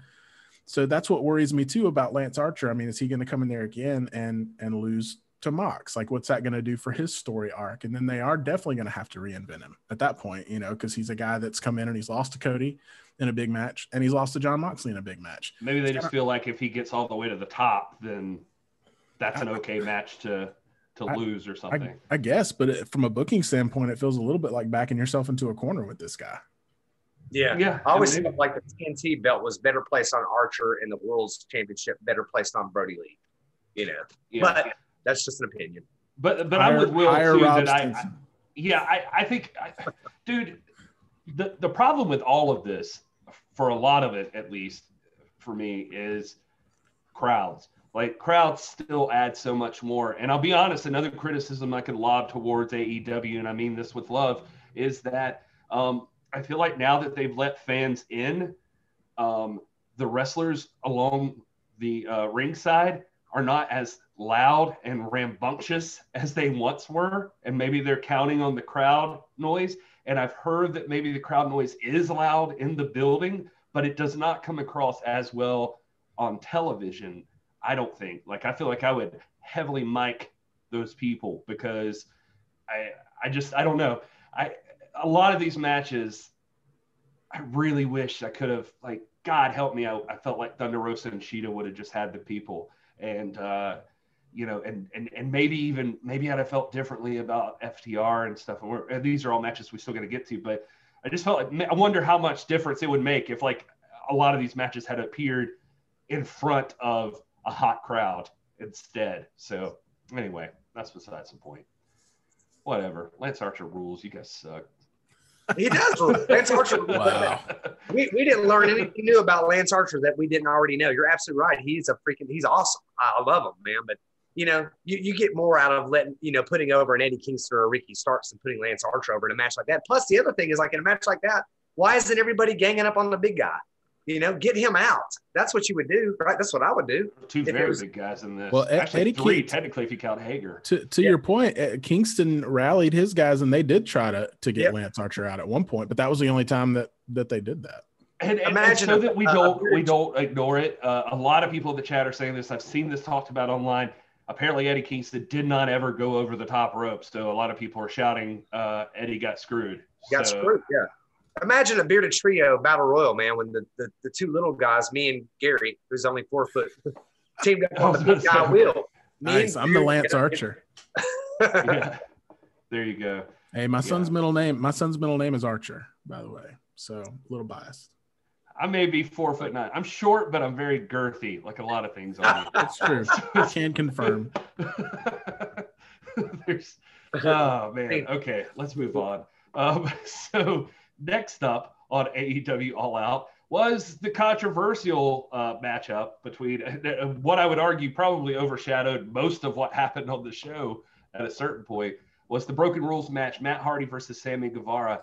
Um, it obviously did not live up to what anybody expected because the match, I mean, it started off fine enough with uh, Guevara chasing Matt Hardy with a golf cart, but the long and short of it is, is that uh, the went on they went onto a scissor lift and uh, got up top and uh, they I think it was Guevara was even like spearing Matt Hardy off of the scissor lift and they had two tables side by side down below it, but completely missed the first one and pretty much missed the second one as well. And Matt Hardy cracked the back of that head on the concrete. And I mean, I don't think anybody even realized uh, how bad it was at first because even I think the cameras kept showing it too. They were like, oh, oh, holy crap, you know, but it wasn't until like Aubrey's like throwing up the X and stuff. I, I mean, I feel like I feel like she felt like something was going on, and I was like, I don't know. When I was watching it, I was kind of,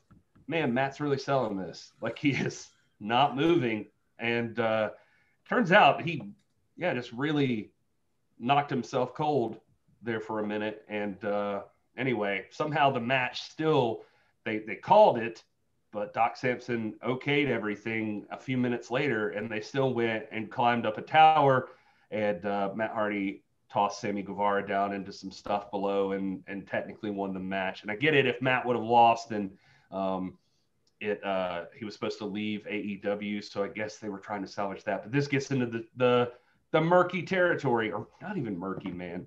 If a dude knocks himself cold in the middle of a match, especially with what we know these days about everything with head trauma and concussions and everything else. Um, this match should have just been next, I would say. But uh, what say you guys on Matt Hardy versus Sammy Guevara?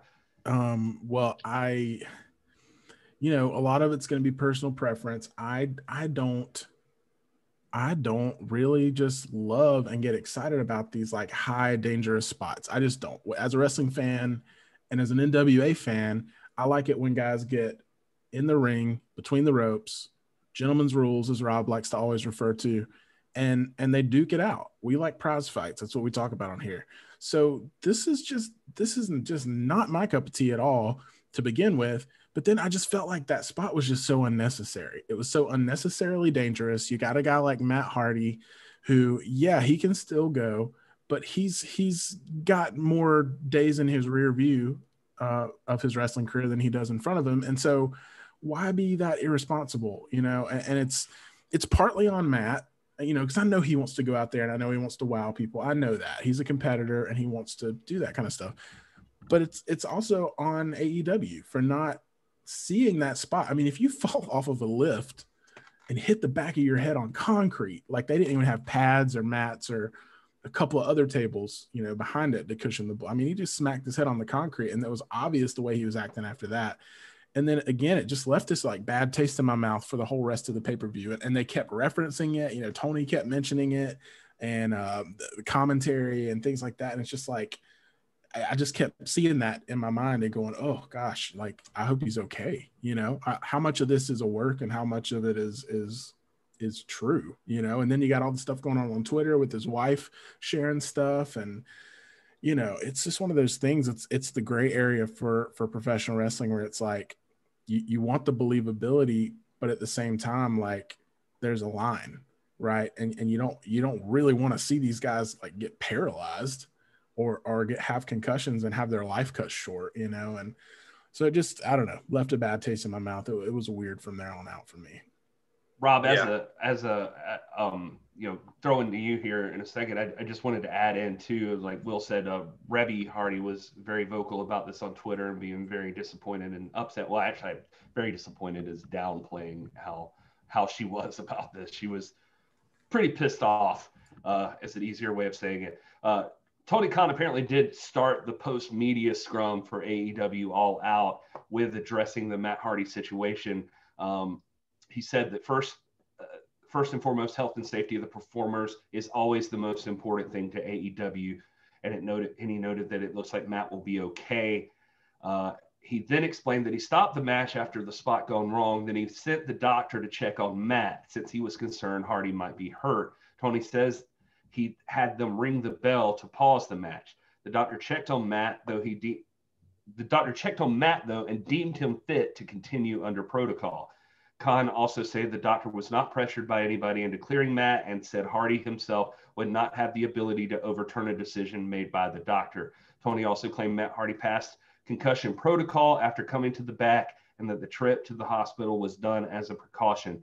It was not something any of us enjoyed, he added. It was something that was a very scary moment. Um, as a doctor yourself, Rob, uh, do you feel like do you do, you feel like uh, Matt Hardy could have been cleared there, or or what are your overall thoughts of this this whole situation and how it was handled? I think this is the very reason why we get on here week after week and criticize the WWE. This a, a match of this type, by the way, has no place in the business. Uh, if if you if, if that's what you're into, that's great, but it's not pro wrestling. It's not combat simulated sports under gentlemen's rules, as Will just said. All it does is get people hurt. It doesn't really further the story any any more than a, a, just a regular match would. I mean, just have a regular match and do the same thing and and tell a story the way that we want the story to be told and not put people's careers in jeopardy. It's just dumb to me. And I'm gonna tell you, yeah, Matt Hardy doesn't have the right to overrule a doctor's decision. I get it, but I promise you, Matt Hardy was there pleading with that doctor, let this match continue. I promise you, that's what happened. He was like, I, it can't end this way. Let it continue. I'm okay that bears influence. I mean, I, am telling you, this, this was dumb. I hated it. I didn't like anything about it. I'll tell you what, too. It's the second move. We, we didn't even mention it, and I meant to in the in the uh, battle royal situation before. Uh, the matchup, the with I mean, where where Darby Allin was put inside the body bag and got power bombed by Brian Cage. That was also a pretty scary spot because I don't know how you know even what the hell is going on when you're inside of a body bag getting power bombed somewhere. You know, I, I feel like that. I feel like it's pretty important that that that you, you have some clarity on where you're at in in that move. And uh, Darby Allin clearly didn't. I don't know. I don't. Maybe that wasn't scary for everybody, but it looked like he got jacked up there too. And uh, maybe they gotta. I love I love fun wrestling violence as much as the next guy, but they it feels like they got to pull back sometimes. Yeah, it just seems like they're they're overdoing it a little bit with that stuff. I mean, I, I have a lot of visuals from watching AEW over the past year of these backstage high spots, dangerous stuff, smashing through glass. And I know it's gimmick glass or whatever, but like that stuff is good. But I, I'm more of a proponent of that being used as like a shock factor not an every week or every pay-per-view type thing, you know? And it seems like that's the direction they're going. And if that's the case, like I'm not into that. Um, so there may, and again, you know, like we've said, there may be people that are, and that's fine, but just know that if that's what you like, then you like something that's like putting guys' careers in jeopardy and that's putting people people at risk people who have wives and children and husbands and and children and like it's you know, it's it's the great debate. I mean, we we've been having this debate since you know death match wrestling and all this stuff you know has come out in the in the past couple of decades, and like it's it's just one of those things, and I think it'll continue to be a debate. But I think for AEW's sake, it would be in their best interest to tone it down a little bit, and maybe this. I hate that it happened, but maybe this was a wake up call of sorts for them to say, okay, maybe we should back off of of these, you know, really dangerous spots just to get a shock and all reaction. And let's let's keep it a little more pro wrestling. And I think by the nature of the case, the way that the AEW was founded and the way it started, it was founded under premises of, hey, this is going to be wrestling like you used to know, like you used to love. Um, I mean, is there even a place for it? I mean, the WWE is a different animal, and I get it. I understand that there it's different strokes for different folks, and that people go to the WWE because of some of that cinematic stuff and the gimmicks, but that's not. I mean, I think by and large, AEW puts out a great product. By and large, I mean, I'm I'm I'm more pleased than disappointed with what they do. I just feel like disappointed that we have to resort to these kind of tactics. You know.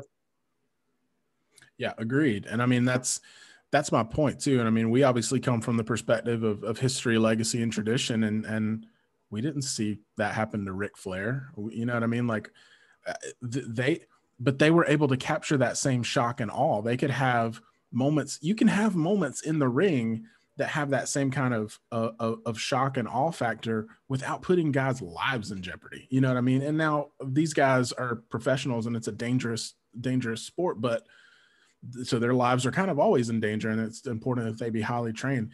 But a spot like that is just you're in danger no matter how you can't train for a spot like that. You can't train for having your head hit the concrete you know what i mean? And that's that's right. where i draw the line.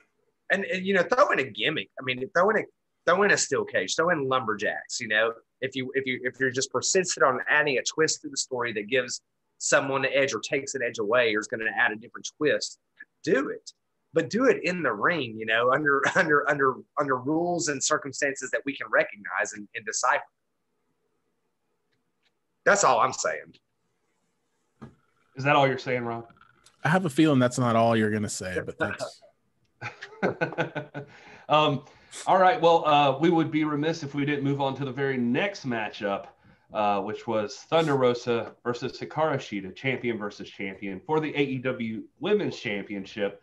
Uh, and uh, this, I mean, this was just a brawl. This was a fight, a prize fight, if you if you 100%. will. And uh, the uh, let's see, according to Bleacher Report, they just they started off here. Rosa launched herself off a steel chair with a big knee to the face, taking a page out of the book of her opponent before working over Shida's battered body by stretching her around the ring post. Building confidence, she talked trash and delivered a double leg drop to the back. Uh, or a double leg drop. Sorry, I'm not good at reading. Shida attempted to fight her way back into the match with the stretch muffler, but Rosa counted, countered out. Shida delivered a jumping knee, followed by a brainbuster for two. The fight continued with Rosa gaining the upper hand. Shida fought her off with a big superplex, followed by a meteora on the entrance ramp. Back in the ring, the competitors exchanged strikes before Shida delivered her trademark Falcon Arrow, and Rosa kicked out, stunning Shida.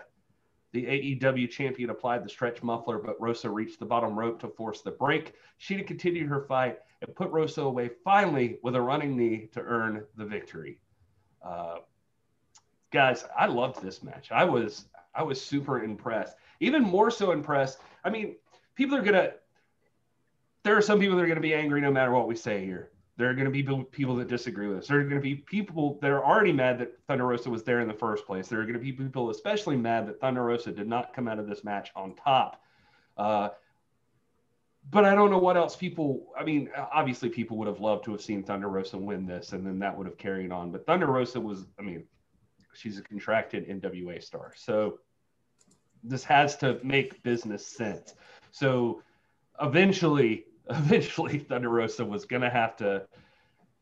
She, she's doing she's doing work to help the company here, is what I'm trying to say. Um, and the, the the only other way you could have gotten out of this, I think, was with a some kind of scrum there at the end.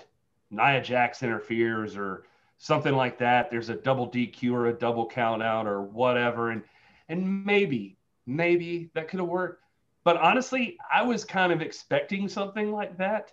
Um, I was kind of thinking they're going to do that, and part of me really just wanted a winner, like that. I feel like that people rely too much on on crap like that, basically. And so, even though it was not who I would have picked, uh, I was happy that the match came to a conclusion. There was a solid victory in this matchup. No interference, straight one on one, a great fight. And Thunder Rosa did not look bad at all. In fact, she looked amazing, tough, dominant, all of the words.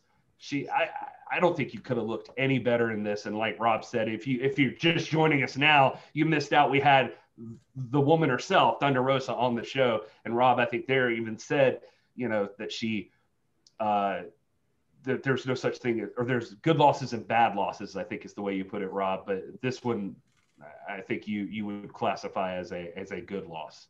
Right. This is Georgia, the Georgia Bulldogs losing to the Alabama Crimson Tide by three in, in, in overtime in the national championship. This is a match that could have gone either way, and both stars, I mean, they they they enhanced each other. I mean, you're, you're looking at two of the best in the world, and we knew that. We knew that going into it, it was going to be like that. But uh, I, I'm with you, Gary. I'm so happy that it was clean. You know that it, we had a decisive win. Now, granted, this was on AEW home soil. The, the, the match might end differently if it's in uh, uh, Thunder Rosa's uh, court, and maybe we'll see that. Thunder Rosa seemed to leave the uh, possibility open. Hey, AEW's left the possibility open. Will Yep. they've they've said that they, they they seem to be teasing it today, like Yeah. Thunder Rosa, Hikaru Shida too. Yeah, and they were teasing it. They they were teasing it in terms of rewatching the pay per view, um, but it still put the idea out there. So we'll see what happens. As far as this match, hands down, my favorite match of the show. Obviously, I'm biased, but um, and a little interesting take. I think all three of us agree. It sounds like, uh, and it's a strange take from an NWA podcast that we wouldn't come on here and and rant and rave over the fact that uh, you know Thunder was robbed and should have won the match. Obviously, we think she should have won the match and could have won the match, but um, I- I agree with you guys in the sense that I'm glad there was a finish. Uh, You know, we had speculated a little bit about a screwy finish, and a, a lot of that is our our our our WWE brainwashed cynicism that it's like, oh, the only way that somebody doesn't get buried is that somebody interferes, and that's the only way to make because WWE that's their lazy storytelling. That's what they do, and, and AEW has proven that at least they're above that and you can have a finish and still have everyone come out looking strong. Um, you know, and I told you guys this in, in our Discord chat. If you're not in our Discord, you, you want to join. Uh, it's it's a lot of fun, especially during these pay per views, to have good chats with the hashtag NWA fan while this stuff is going on and getting opinions. But I, I I made my wife sit down and watch the match with me, and she's not a wrestling fan. She she's a she's a Thunder Rosa fan uh, just likes her as a person, likes what she does. But she's not a wrestling fan. She has no concept of booking and creative and all this, the business side of stuff. And she just watched the match. And it was really interesting to get her take because she was like, this is a one sided match. Like Thunder's to kill her. And I'm sitting there in the back of my mind going, oh, yeah, if you knew how the business worked, you would know that this is probably, you know. And when the match was over and Shida won it, she was just like, huh? how you know and to me that's a knock on the authenticity that we always talk about so my one criticism of this match and trying to be as non-biased as i can is the fact that thunder rosa was clearly the better woman in this match for the entire match for 99.9% of the match until the finish and the finish was a little bit underwhelming so while i am glad there is was a finish it was not convincing to, to me or to my wife, like I said, who is not a wrestling fan, who was just watching it like two women going at it. And so that to me is is the only black mark against it. And that's not a mark against either either woman. Um, that's just a mark against the fact that, you know, as we've said, the AEW women's division has nobody in it the caliber of Thunder Rosa.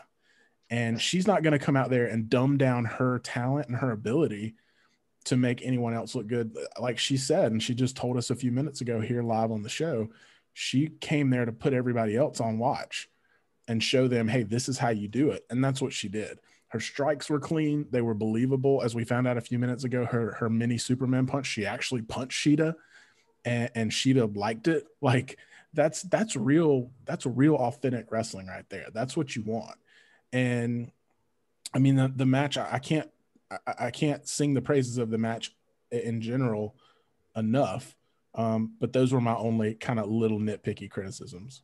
Right, but but but I mean, and I hear what you're saying, but I'm thinking like you know, going back to the analogy I made a minute ago between Georgia and Alabama, that particular game I'm referencing, I think this was 2016. I, I may be off, but uh, the Georgia Bulldogs led that whole game. Uh, they were they only they were only behind for the last like minute of the game, the, the time that it counted. And that's what happens in a, you know, you think you look at Thunder Rosa and, and Hikaru if they wrestle 10 times, you see one winning five and the other winning five. You know, they're, they're, the margin of difference between the two is so subtle at that level of eliteness that it's not unbelievable to me that, Thund- that Thunder Rosa is dominating the match and Shida is studying this whole time and finally finds a way to escape with a win, you know. And next time maybe it's different. If Hikaru Shida is on NWA territory wrestling with the the energy and knowing that the st- cards are stacked against her, or that she's you know on on hostile territory, maybe she dominates, and then Thunder Rosa manages to exploit that mistake and and and and come away with the win. I felt like the fact that Thunder Rosa dominated the match, like you said, she did, and she did definitely do that. Um, it made it more believable for me. I was like, it's this is like we're living 2016 all over again. It felt Well- like she squeaked one out to me is the thing, but uh, sorry to jump in there, Will, but uh, I mean the big thing that I would say is the same thing I said to her, and this is and that was the God's honest truth that I was listening to podcasts and reading recaps and just I just wanted to see what the world thought of that match. And and one of my bigger takeaways from the whole thing is like literally right before we came on the air, I was listening to the Observer Radio, right? So I'm listening to Bryan Alvarez and Dave Meltzer talk about this, and and and they were not the first to do this, but even them, they were like, yeah, this show had some ups and downs, and, and you know there was some good stuff. Like Mox and MJF was good. The Thunder Rosa match was good. The you know that they would go on and and when they got to the Thunder Rosa match, they're like, all right, well, let's talk about the Thunder Rosa match. Like I'm like, these people are all calling it the Thunder Rosa match, right? It's not the Thunder versus Shida match. They're calling it the Thunder Rosa match. So that already tells you that part of the work is done. and then, um, I mean, even those guys, right before I jumped on here, when I was listening to them, were talking about like, yeah, this was this was good. I've heard a lot of people praise it. They should. It's a good match. The only thing I would say is, like, uh, well, Thunder Rosa looked great, and now she's gone, and so that's so now what do you do? and uh, and I think that's the question a lot of people just in general have is like, okay, both women look great. I mean, but Thunder Rosa came in and looked dominant, looked like a badass, and looked like a legit awesome women's wrestler. And but she's not an AEW women's wrestler. And she's even made that very clear. She was wearing the NWA logo on her her clothes. So, you know, that's not to take away from anybody. It's just like it's AEW's working to build that thing up, but it's like right now Shida doesn't have a lot of places to go. I don't I don't think. Right. And go ahead, Will. I'm sorry. Oh no, I was just going to argue with you some more, but we got a whole hour and more topics to argue about. But yeah, you you made a fair point, and and uh, yeah, we can move on from that. Yeah, and uh, you know, I mean, I think uh, say what you want about the AEW. I see a lot of criticism of AEW in the chat, and that's fine. You know, this is a, a free forum, but uh, what, whatever we can take away from this, we can certainly take away that the AEW has a willingness to work with the NWA. They're willing to do it, which is more than you can say for just about any, but definitely the WWE, you know. So whatever whatever critique you have of them, they have signaled, hey, we recognize a good thing. We're, we're willing to talk turkey and put on a, a, a, grand prize fight on the biggest stage of them all. And so I'm not like, I think it's going to happen again, man. I think you're going to see a, a, sequel to this, and and which leads us to, do you see another Cody Nick Aldis match? You know, I mean, I think all those possibilities are out there, and Thunder Rosa and Shida did that for us. Well, I think exactly doing something like this is again something I said at the top of the show, but it's a goodwill gesture that this this match happened and that the yep. outcome was what it was. I think that um, that's that's a step. That's a step in the right direction that somebody's willing to put ego aside and let's let these ladies just have a good match and let's get a solid winner and let's build from there. I mean, it already immediately, aside from just the Shida thing, we brought it up to Thunder Rosa as well. I mean, Allysin Kay was already on top of this, so you've got immediately the spark back in that rivalry. So I mean, it's not like I mean, you know, like who was it we were talking about? Was it wasn't it Aldis to saying like you know sometimes losing isn't so bad, but I always want to know like what's after that. Like, you know, like what what's the story that you're gonna tell? So already Thunder even losing this match, there there are paths to go down. Like this is not the end for Thunder Rosa, and there's plenty of direction to go in with her as the NWA Women's Champion. Yep, true. And I mean, you know, that's that's the big question, and you know that's the one again the other downside to this is is exposing that gap in the women's division where the same way that I looked at the battle royal and was like I don't really know who I would want to have a title shot I feel the same way about the women's division okay if the Thunder Rosa thing is one and done and we're not going to see a, a Shida Thunder 2 who's next and who would I be excited about you know who would I be that excited about and that that's kind of the big question mark here we'll have to see where they go it seems like Thunder Rosa has many more paths than Shida does. Like Thunder Rosa's got Allysin Kay in front of her. She's got Kamille. She's got Lindsay Snow. You know, when when when you're Hikaru Shida and you're on a in a promotion with a fixed roster, unless they're doing some goodwill type events like that, you're very very limited. And I'm not going to get on here and beat up on the women's division, but l- let's be honest. There's a big difference between a Penelope Ford and a Thunder Rosa. A big difference. There's a big difference between a Penelope Ford and a Lindsay Snow. So, um, you know, it seems like advantage to Thunder Rosa right now.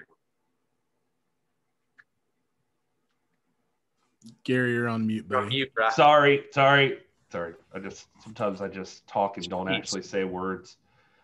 Um, all right, so then we'll move on to the. Uh, we, have spent a lot of time on Thunder Rosa versus Shida, as it should be, because this is the NWA. Uh, Matt Cardona, uh, Scorpio Sky, and uh, QT Marshall and Dustin Rhodes versus the Dark Order. That thing happens. So it's Natural Nightmares, Scorpio Sky, Matt Cardona. That's the way I should have said it. Uh, I'll skip right to the end. Uh, Cardona, Sky, Marshall, and Rhodes defeated the Dark Order. That's the way that went down. It was a weird situation, like a little bit of a miscommunication that Colt Cabana kind of effed things up for the Dark Order, and uh, there there it was. I felt like it went a little longer than it needed to, but overall pretty fun. And you got to see some sparks for some people. Like QT Marshall's fun when he gets going. Scorpio Sky's a god egg masterpiece in the ring. I love Yep. that guy.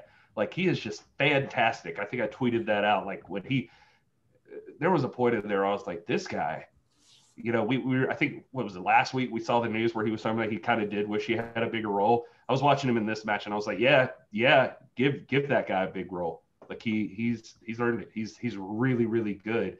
Uh, but Brodie Lee still leaves this one leaving dominant. And Dustin Rhodes, my God, that guy, he is just he is. What's he what's he have on his his little shirt there now? It's like new uh it's like five decades or something like that. And uh that that freaking guy is so dang good. Like he is built into everybody talks about Cody right now, but Dustin Rhodes is the man. And that promo he cut at the end, uh, acknowledging he's going to face Brodie Lee for the TNT title on Dynamite. Uh, that was like a highlight of the show for me. Like that guy's just Yeah, brilliant. It it felt real. It felt genuine. Um, it, it felt like that really was the first moment he was finding out that he was getting a title match. You could see it in his eyes and his comment. You know, it's been a lot of years since I've been in a title match. You know, an opportunity to put gold around my waist. Again, a call back to, you know, a lot of wasted time in other promotions and the fact that he is now really being spotlighted more in AEW and he can still go. Like there's there's no there's no doubt that he can still go. And uh, I'm pretty excited about that match. Those two guys, that's two big dudes. I mean, Dustin Rhodes is a big guy. And uh, him standing up against Brodie Lee, that's going to be a good visual. I think it's going to be a great match. Um, and I, I loved, I mean, the promo stole the show for me. Um, but I do think the match was good. And I think there was some good storytelling in that match. And especially at the end with Colt Cabana and Dark Order and whatever story that they're trying to unfold there, I think was furthered. So uh, all in all, it was it was decent. Yeah, I agree, and I think uh, the the Dustin comments, man, that was kind of like the emotional high point of the show. you know, you're you're sitting there, and as, as men, we don't want to sit there and talk about getting choked up and getting emotional, but gosh, man, what a what a what a what words from Dustin Rhodes. You know, I mean, it is fantastic. But next to the Thunder Rosa match, this is probably the highlight of the show for me. I tell you what, boys, I watched this, and I mean, it's, we talk about all all day, all day long about fun opponents for a Nick Aldis or something like that, but Right? I'd pay some money to watch Dustin and Nick go at it. Like I, I just feel like that would be a badass battle. Those two, Yep. like you, you could, they would tell some believable stories oh, together. Oh. I think. Every time Dustin Rhodes is in the ring, that's my overwhelming takeaway. Is like, man, this guy can tell a story in the ring because he comes from that time period. He he started in the time period where that's how you did wrestling. You told a story in the ring, and I mean, I grew up with Dustin Rhodes when when he was, you know, obviously much younger, but like that was one of the things that he did and can still do, and it's underappreciated and undervalued, I think, today. And I would, oh man, I hadn't even thought of that till you just said it, Gary. But I would love to see Nick Aldis versus Dustin Rhodes, especially for for for that belt.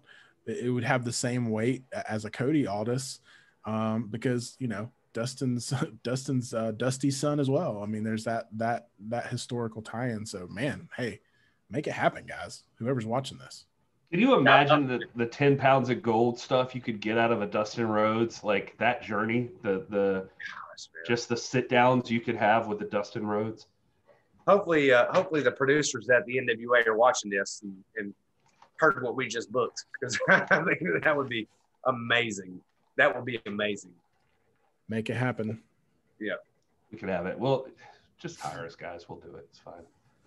Um, all right. Next up was the big tag team match that everybody's been waiting for. It's it's like one of the tag team matches everybody's been waiting for. It's FTR versus uh, Kenny Omega, Hangman Page, and uh, FTR ends up coming out on top out of this one uh, with uh, the big win. They, they're the new tag team champions. A lot of uh, disgruntled Kenny Omega stuff. He doesn't help up Hangman.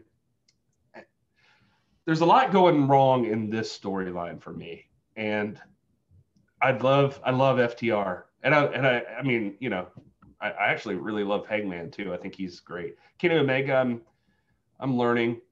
And uh, it's just it's it's one of those things that like I don't know. A lot of people dug this match, so I won't I won't sit here and try to disparage it. And again, I'm no expert, but it felt way too long to me. It felt like just just like this should have been like a 20 minute match, and it really was like 30, and it felt like 40, and there was something uh, I just never I never got into it. Um, so where, where are you guys at on this thing? Yeah, it's tough for me because this was, uh, in terms of matches I was looking forward to, this was number two on the list because I'm just, I, I love tag team wrestling, as I always say. And FTR, you know, they're, they're, they're the second coming of, of the tag team wrestling that I grew up loving. And so I, I love them. And I loved, you know, their rise to the top. I love their partnering with Tully, even though it kind of came out of left field and, and, there wasn't a lot of explanation. Um, I love that throwback, but I, I, yeah, I mean, I'm like you, Gary. I just nothing really gripped me. It did feel a little too long, and it felt a little. I don't want to say lackluster because I mean, all four of the guys in this match are are top notch, and so you don't want to you don't want to disrespect them by saying that, but at the same time, like I had higher hopes, I guess, than what was delivered. And that that's that's a testament really to these guys because they they bring higher hopes with them because I have visuals and I have seen all these guys do amazing things and tell great stories. And you know I know they can't all be hits but in in a in a situation like this where the belts are on the line I just I wanted a little more. And I I don't have details as to what that would look like or fantasy booking or anything like that. I guess I was just underwhelmed a little bit, and that sucks. But hmm. well, lay it on me, Rob. I saw you shaking your I head the whole time. Lay it on me, bro. but I love, but you're my idiots. I love this match. It went 29 40. To me, it didn't feel like it went a second over 29 30. You know what I mean? This match was freaking fantastic.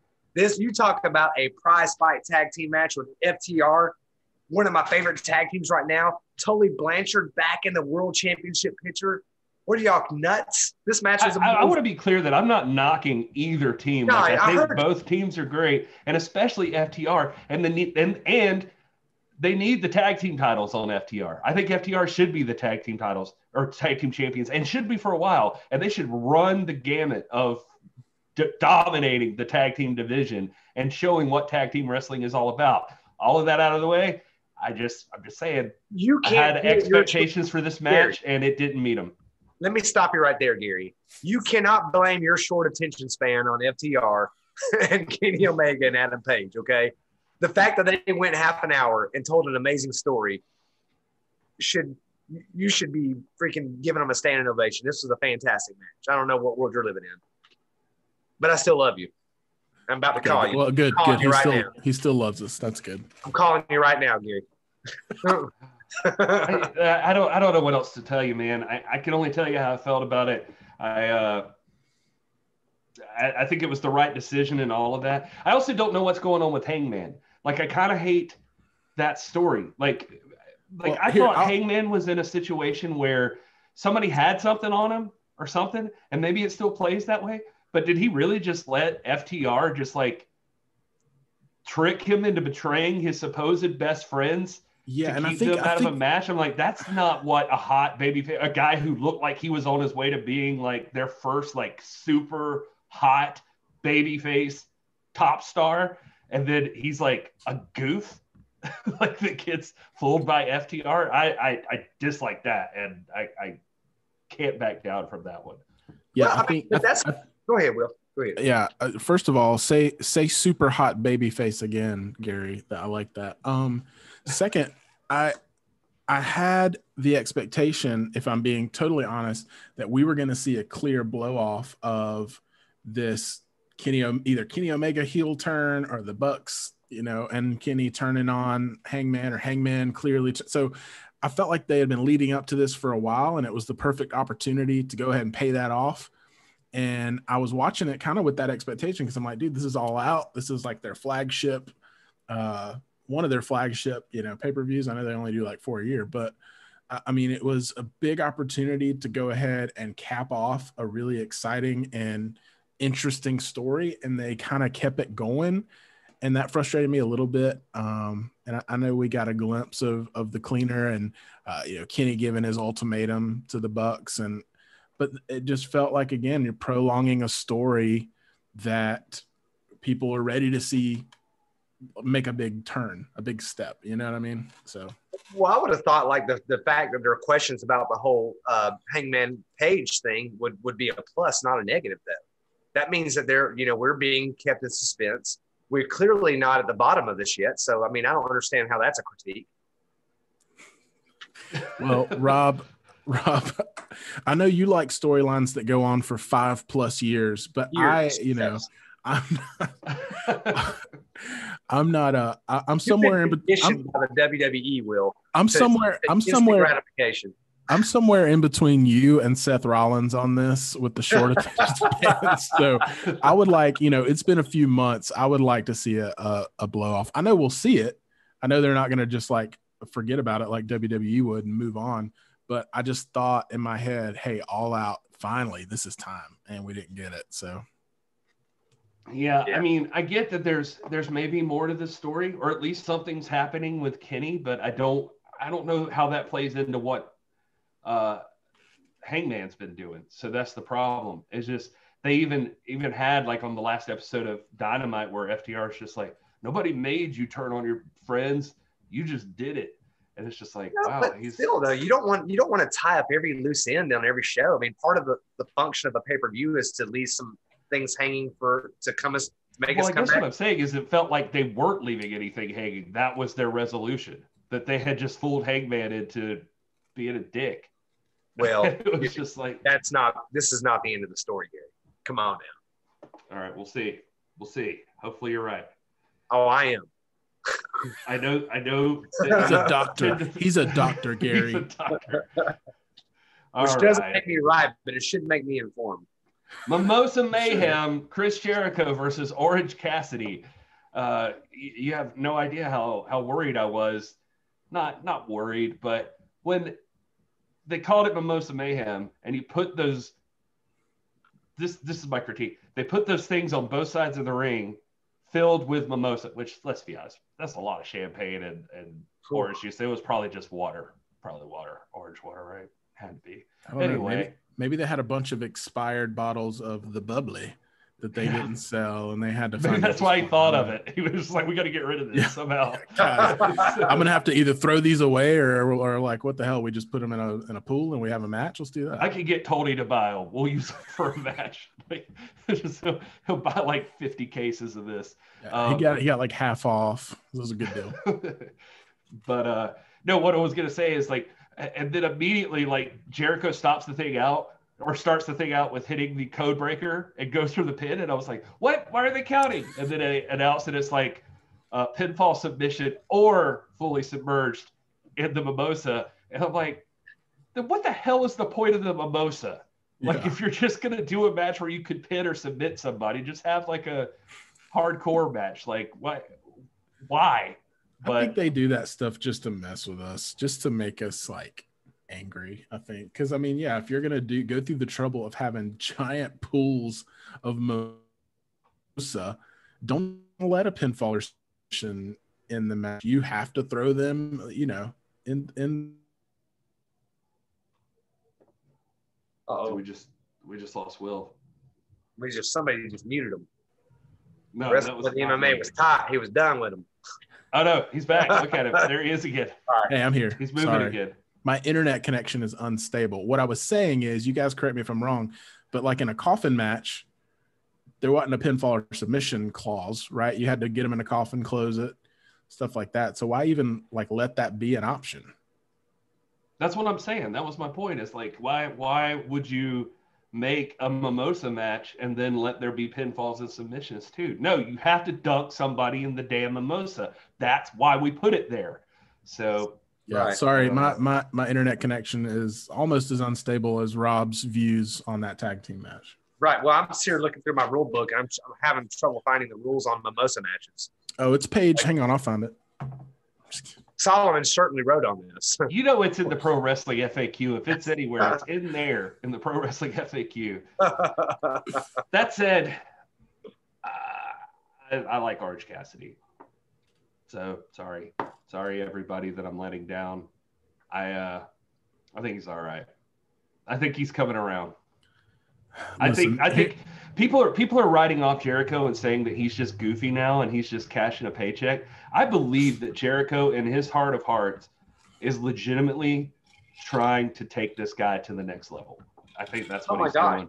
completely. I, when I think of uh, when I think of Jericho and Orange Cassidy, I think of Ric Flair and Sting. I think of Nick Aldis and Mike Bennett. I think of guys that are going to, no matter what happens, guys are going to be elevated and enhanced in their careers just for this opportunity. And I really think Nick. uh, I mean, I think you know Jericho to me is like the indispensable piece in the AEW. He and Cody Rhodes and uh, you know, to some degree, the Young Bucks and all that, but as the founders and all that. But I really think that Jericho is is the cog in that, and I think he is doing Orange Cassidy a huge favor because before this, I mean, Orange Cassidy was just a guy that appeared on a, uh, you know, on a show on what on Vice TV, and he was a curiosity, and now he's he's one of the hottest tickets. I'm gonna tell you, I, I'm with you, Gary. I, I I never really liked him before, but I do now because why? Piper likes him like Orange Cassidy is the one that's bringing Piper into appreciating AEW, and there has to be something for that because wrestling has to speak to everybody. So Before I'm- he was just pockets and question mark was just the guy who didn't know any words. But then you guys and Piper liked question mark. And so the same. I didn't know Piper liked him, but that increases my my uh, appreciation of him. Before like, to me, "Give he was the like shirt." pockets guy, and I thought that's funny for a gimmick. But now that but he's hitting new levels here, man. He's he's like firing up. He's like getting serious when it's time to get serious. It's like he, he looks good. Sorry, Rob, I, I ran over no, with no, that one. no. I was just saying Piper wants the shirt. You know, she's like, give me the the shirt with Orange Cassidy's face on. I it." think It's that like, shirt's a really cool shirt. I'm gonna get you two of them, Piper. I'm gonna get you two. One for school, one for church. I, I like his shirts, man. Will, Will, where are you on orange? freshly and Uh, squeeze. I, I, I like him. I agree with everything you guys are saying. In terms of this match, you know, it's going to get criticism again. Um, here, here's the difference for me. You know, the criticism I gave to the Matt Hardy situation and these over the top dangerous things that's that's an issue of personal safety. I don't have a problem with things like this. Now it's not your classic pro wrestling and it doesn't check all those boxes uh, but uh, you know as rob said there's something for everyone. And I think when you look at wrestling as a whole and you look at Chris Jericho and what he's doing for the business, it's phenomenal. It's the fact that he's coming in and like, yeah, there's a lot of, of, jokes about, oh, this was a, a WWE style gimmick match, just way outlandish. I think that's by design. I think Jericho knows that he's pegged as the ex WWE guy and he's coming in and he's live, he's hamming up all these gimmicks and and doing all these like outlandish storylines because that's the tie-in and he's using that to his advantage he's using that to uh, you know take his history and not ignore it and bring it over to a new audience and execute it better um, than WWE would. And am I saying it's like a match of the year candidate? Hell no. I'm not like from a wrestling standpoint, no. From an entertainment standpoint, yeah. But I, my one, my one, so I liked it overall. I don't think it should have been the next to the last match of the night. That's my one criticism of it. I think you could have gotten rid of the dentist match or put that in the ring and done the mimosa match first or so I don't know, something like that. Yeah, I could see that. Like maybe put like the eight man tag or something right before the main event, and that would have made a, a little more sense, I guess. Um, b- but yeah, I mean, like I, I thought the match sounded kind of dumb myself, to be honest with you. But I watched it and I was like, it's fine. You know, it wasn't my favorite match either. It wasn't even my favorite match on this card. Um, but I also just I look at it and marvel at things like the fact, like what Rob's talking about with Orange Cassidy. He's getting over with people. Like people love that guy, and and I think they get behind him as like a babyface character. Like he's, I I feel like he's, and I feel like Jericho is smartly choosing to work with him to put him in that position, and he's becoming like the he's going to be one of their hot baby faces, just super hot baby faces like Will likes me to say. And, Uh, and, let, and let me say this uh, to bring it back to an NWA perspective. I would, I criticize this match as much, or I appreciate this match the same way I appreciate question mark, right? In terms of if every match on the card was a Mimosa Mayhem and a Stadium Stampede and this and that, I would be highly critical of AEW the same way I would be if every talent on the NWA roster was question mark, right? There's a time and a place for it and it, it serves a purpose. And unless it becomes the whole promotion, I don't have a problem with it, and I kind of like it. That's my take on it. Well, I, I still stand by that. I think AEW is like trying everything. Like they're they're trying like all styles that they can throw in there, and you're gonna have the entertainment. You're gonna have some brutal hardcore stuff every once in a while. You're gonna they're they're throwing it all in there, but you know for better or worse sometimes. But man, eh, you can't argue with Jericho getting like you could think that he's the goofy bastard from WWE and he says a lot of weird stuff, but every damn thing that dude does gets over. Like it always works. Whether you like it or not, you cannot deny that the bubbly got over and the demo god is getting over and back all the way to the list, which I remember when the list thing happened. I thought that was kind of dumb, but it worked. Scandinavian two-toe credenza, man. I mean, Yeah. you know what I'm saying? I, the thing about Orange Cassidy too, though, I think is it, we're seeing with him, we're seeing something rare that we don't really get to see a lot. Usually, you got a guy uh, like James Cipperly comes in and AEW says, "Hey, we're going to turn you into this guy. You're going to be Orange Cassidy." And this is the thing. Orange Cassidy has been doing this like his whole career. You know what I mean? It's not something that the AWA didn't invent that. He's been doing this since he was, you know, doing the hard work on the indie trail night after night. I mean, this is organic and it's a grassroots thing that's really taken hold. And that's one of the things I like about it because it's like, you know, the fans are making Orange Cast. He's over on the strength of his own personality and character. And yeah, he's getting a boost from Jericho, but he wouldn't have gotten a boost unless there wasn't something there to work with. And and so I I, I like it, man. I'm, I'm more power to him. No, I, I believe Jericho probably saw something in this dude and really wanted to to get like I, I feel like I, I could be dead wrong, but it, it really feels like Jericho thought like I see something here that he's missing something I can help him find. Like I can get him to the next spot and has essentially uh Orange Cassidy is arguably in a loftier position in AEW than he's ever not even arguably he he just is uh, Jericho said, uh, I think it was on Dynamite where he said like he is a main event player in AEW. Now I don't know about all that. I, I don't I don't know if I could see him like winning the world title, at least not yet. uh, But uh, maybe he's got his spot. But he is certainly a fixture on the show now that people expect to see and a reason people will tune in to watch AEW. Yeah, uh, yeah. I don't I don't see him as a world champion yet either. Uh, but that's that's okay. You don't. Not everybody is. I mean, you you've got many guys out there who never won it that were like Roddy Piper and Brutus the Barber Beefcake and guys like that who are who are who are made and are, are ultra over, and the title's not necessary. You know, I don't see Orange Cassidy beating a big guy like a Brodie Lee or a, uh, uh, uh, you know someone like that or a, uh, a Lance Archer or anything, but that's okay. Uh, You don't have to. Uh, You can only have one champion. So Speaking of champions, the very next match up was MJF versus Jon Moxley, or as their ring announcer, who's their ring announcer? Um, Justin I just forgot. Roberts. yeah, Justin Roberts. God,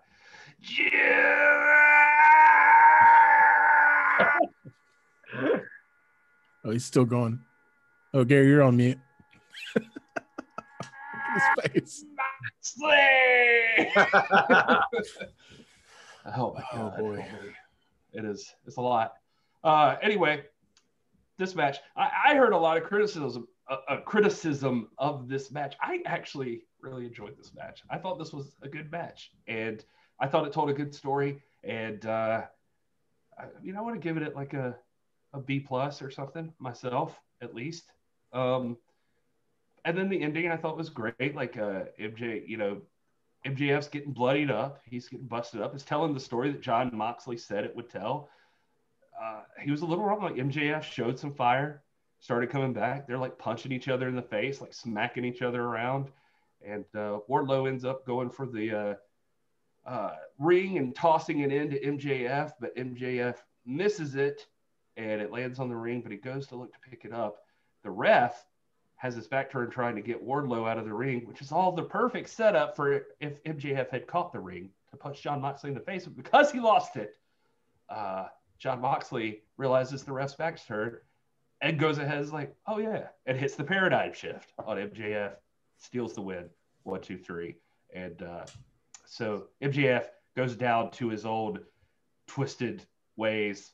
I guess I don't know. You, you probably have a more poetic way of saying it, Rob. What what did you think of that match? I would say she walks in beauty like the night. Cloudless climb, starry skies, all this best. Oh boy. uh, no, man, I'm with you. I I, I like the match. What's weird is he wrote that song about Nick Aldis. I wrote that song. myself. about- Wrote- yeah, I wrote that sonnet. Um, it's called it's called the road to 700. you walk in beauty like it. um, nah, man, I'm with you. I like MGA. I mean, I've been critical of him for some things that are more off camera related. I think he's one of the biggest and brightest stars out there. I do see him holding the belt one day.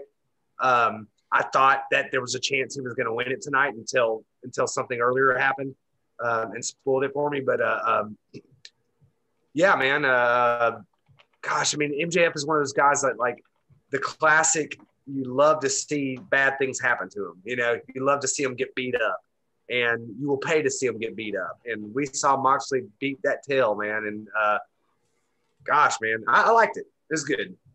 Yep, I agree. I, I think uh, the the only um, downside was again, I felt like it was spoiled a little bit. I mean, and I didn't really go into it thinking that there was a chance, but I like to think there's always a chance. And um, I, I just there wasn't a lot of points where I thought Jon Moxley was going to lose, and, and maybe you guys feel differently, but um, for me, a, a world title match should have those points, and it should have there should always be like a shadow of a doubt in your mind.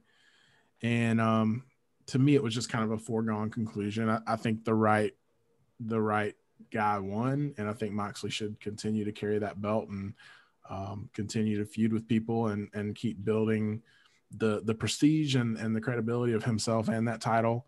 And um, but you know, I, I thought it was a great world title match all in all. And you're right. I mean, MJF MJF brings something that not a lot of of guys bring and not a lot of heels bring, and it is that like I just want to see him get his ass kicked. like and that that takes work. Like he he has put in the work to make me feel that way. So I don't feel bad, you know, for feeling that way because I know that like if I told him that candidly and I was like, "Hey man, I love seeing you get your ass beat." He would probably be like, "Thanks, man." You know, like that's what I'm going for, you know? And so that's a true classic heel a guy who who knows his role and he knows how to play his character and he knows how to get himself to the place where he needs to be because eventually down the line when he does win it's going to be despicable. You know what i mean? It's going to be uh people i mean you're talking throwing garbage like they did when hogan turned eh, with the nwo like we're we're talking about a moment like that. Last night was not that moment so i think it was right that they didn't put the belt on him Did, who who is the girl, man? The girl in his entourage. It's always like you know his staff member. It's always like smiling. Who is that? i forget her name he I love her, man. he always says her name we need more of her. Yeah, I um I don't I don't remember what her name is either. Guys, I think we're we're the the the podcast audience is going to be in luck tonight. I don't even see how they're going to miss out on anything. We have just been talking about we got we got lucky to be joined by Thunder Rosa at the top of the show. We just ran through AEW All Out. We haven't even hit like the news uh, items. So I guess we can uh, plow through those if you if you want and see where it takes us. Is that is that what you're feeling? let's do it All right, so I'm just going in order here as they're jotted right down here in front of me. Um, some of this is going to be old news to some of you, but we're going to talk about it anyway because it's on our since our last talk. Um, the first one is WWE considers moving NXT off of Wednesday nights. That is that is the talk. Uh, and uh, I was looking for as this this came from WrestleVotes, which I had honest to God never even heard of before this, but like a lot of people are talking about it, like it's a thing. So uh, over the past month or so, discussions have transpired regarding NXT moving off Wednesday nights. No decision imminent. However, talks are ongo- ongoing. The numbers over the next two weeks might have some impact on this decision. I do not know if this is true or not. I have no insight. I have no contacts at WWE, but I feel like that's BS. It could be true. I think it would be better. But I feel like the whole reason that NXT is on Wednesday nights is because they're trying to stop AEW from being the top company or a top company, a relevant company whatsoever. So they feel like they're pulling away from them. I don't think that they expect, I don't think they put NXT there ever. Maybe Vince McMahon really dislikes losing ratings, but most of me thinks that Vince McMahon just wants AEW to not get as many people as it could.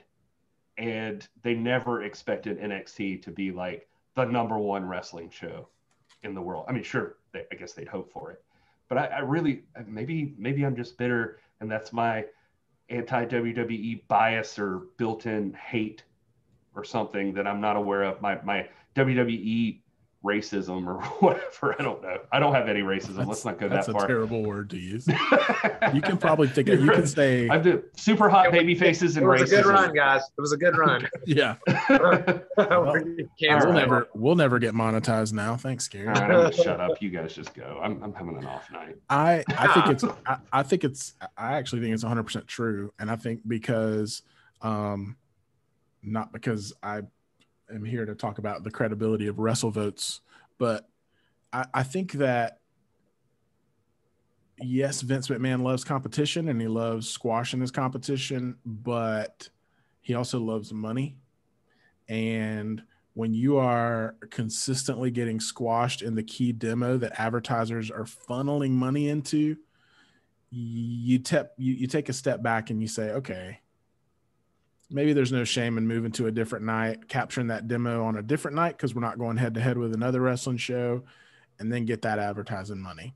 So that even viewpoint comes from the same place, I think, Gary, of that WWE uh, you know, cynicism.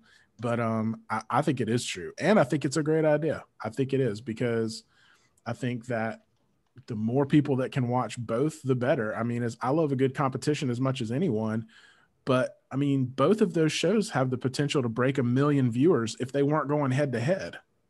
And how, So how- overall, it would be better for the business. Yeah. yeah. And so, how much better for wrestling as a whole is it where you got Raw getting over a million views every Monday, you got NXT getting over a million views every Tuesday, you got AEW over a million on on uh, Wednesday, and then SmackDown on Thursday, and then you got UWN coming up on Tuesday night. We haven't even talked about NXT going head to head with UWN if that is the case. So a lot of things to consider, but I think when it comes to Vince McMahon, it's all about the dollars. And I think I did hear too that this was something that USA is pushing for because they're looking at it from a business standpoint. They're not looking at it from a Wednesday night war standpoint. They're saying, hey, you're losing this demo to the other wrestling show. Why don't you move so we can get some more ads? Or are they looking at it like, hey man, if this other show, like they if they're thinking long term though, and AEW starts becoming the hottest wrestling show, that hurts them. They're in the they're in the long haul of this thing with WWE in a big contract. It goes through like 2024 or something like that. If AEW becomes the top wrestling show, running unopposed, like beating Raw and SmackDown and NXT, that's that's not that's no bueno for them. Yeah.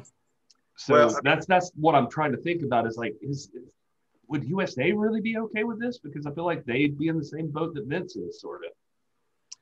Well, to quote Sergio Roma from Get Him to the Greek, Vince is gonna be fine. He got like 28 kookaroos. You know what I mean? He's gonna be fine.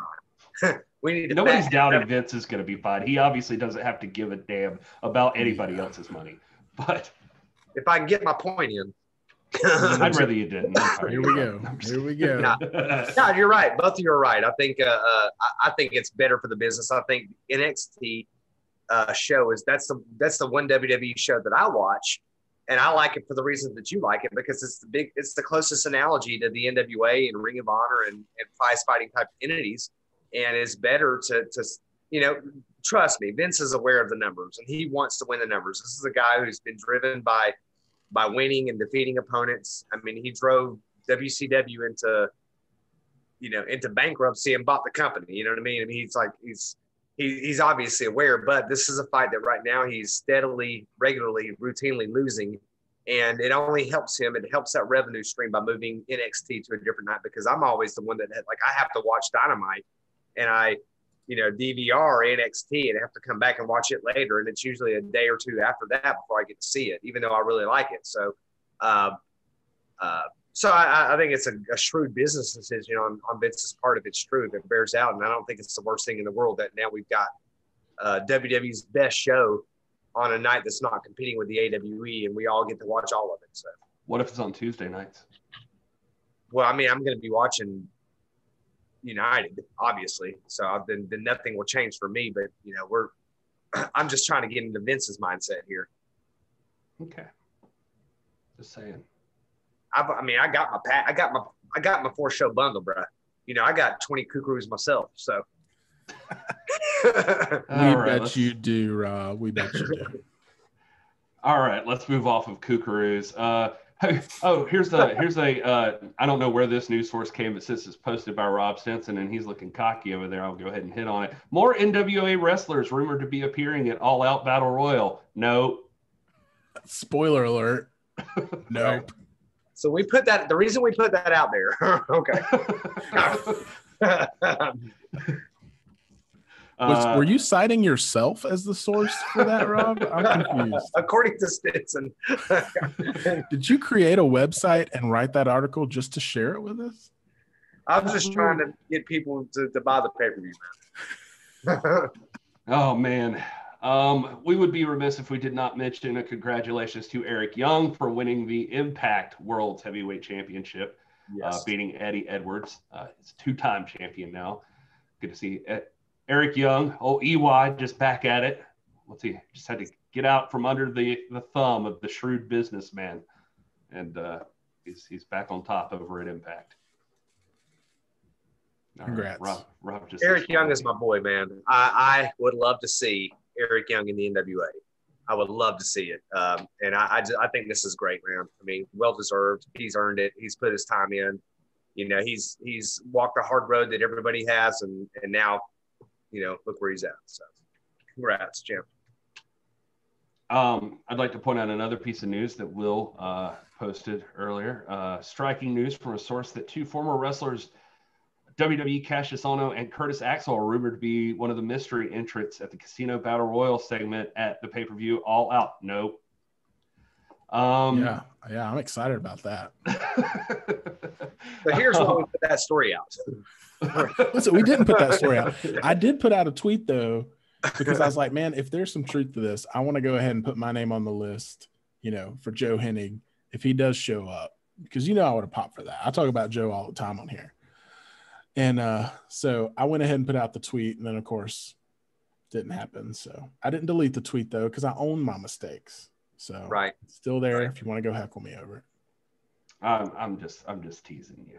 Yeah, I, I've looked terrible all show long, so I just gotta I gotta bring these things up. Not that these reflect on you guys at all, really. Did you say own my mistakes or own my manscape? What did you say?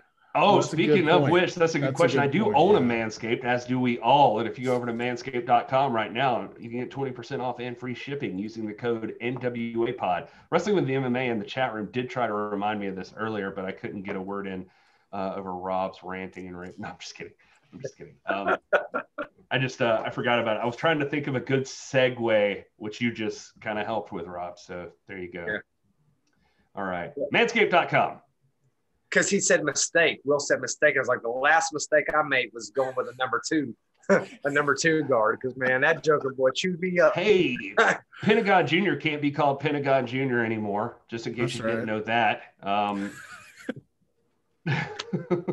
so, so there's there'll be none of that. He's Penta El Zero M.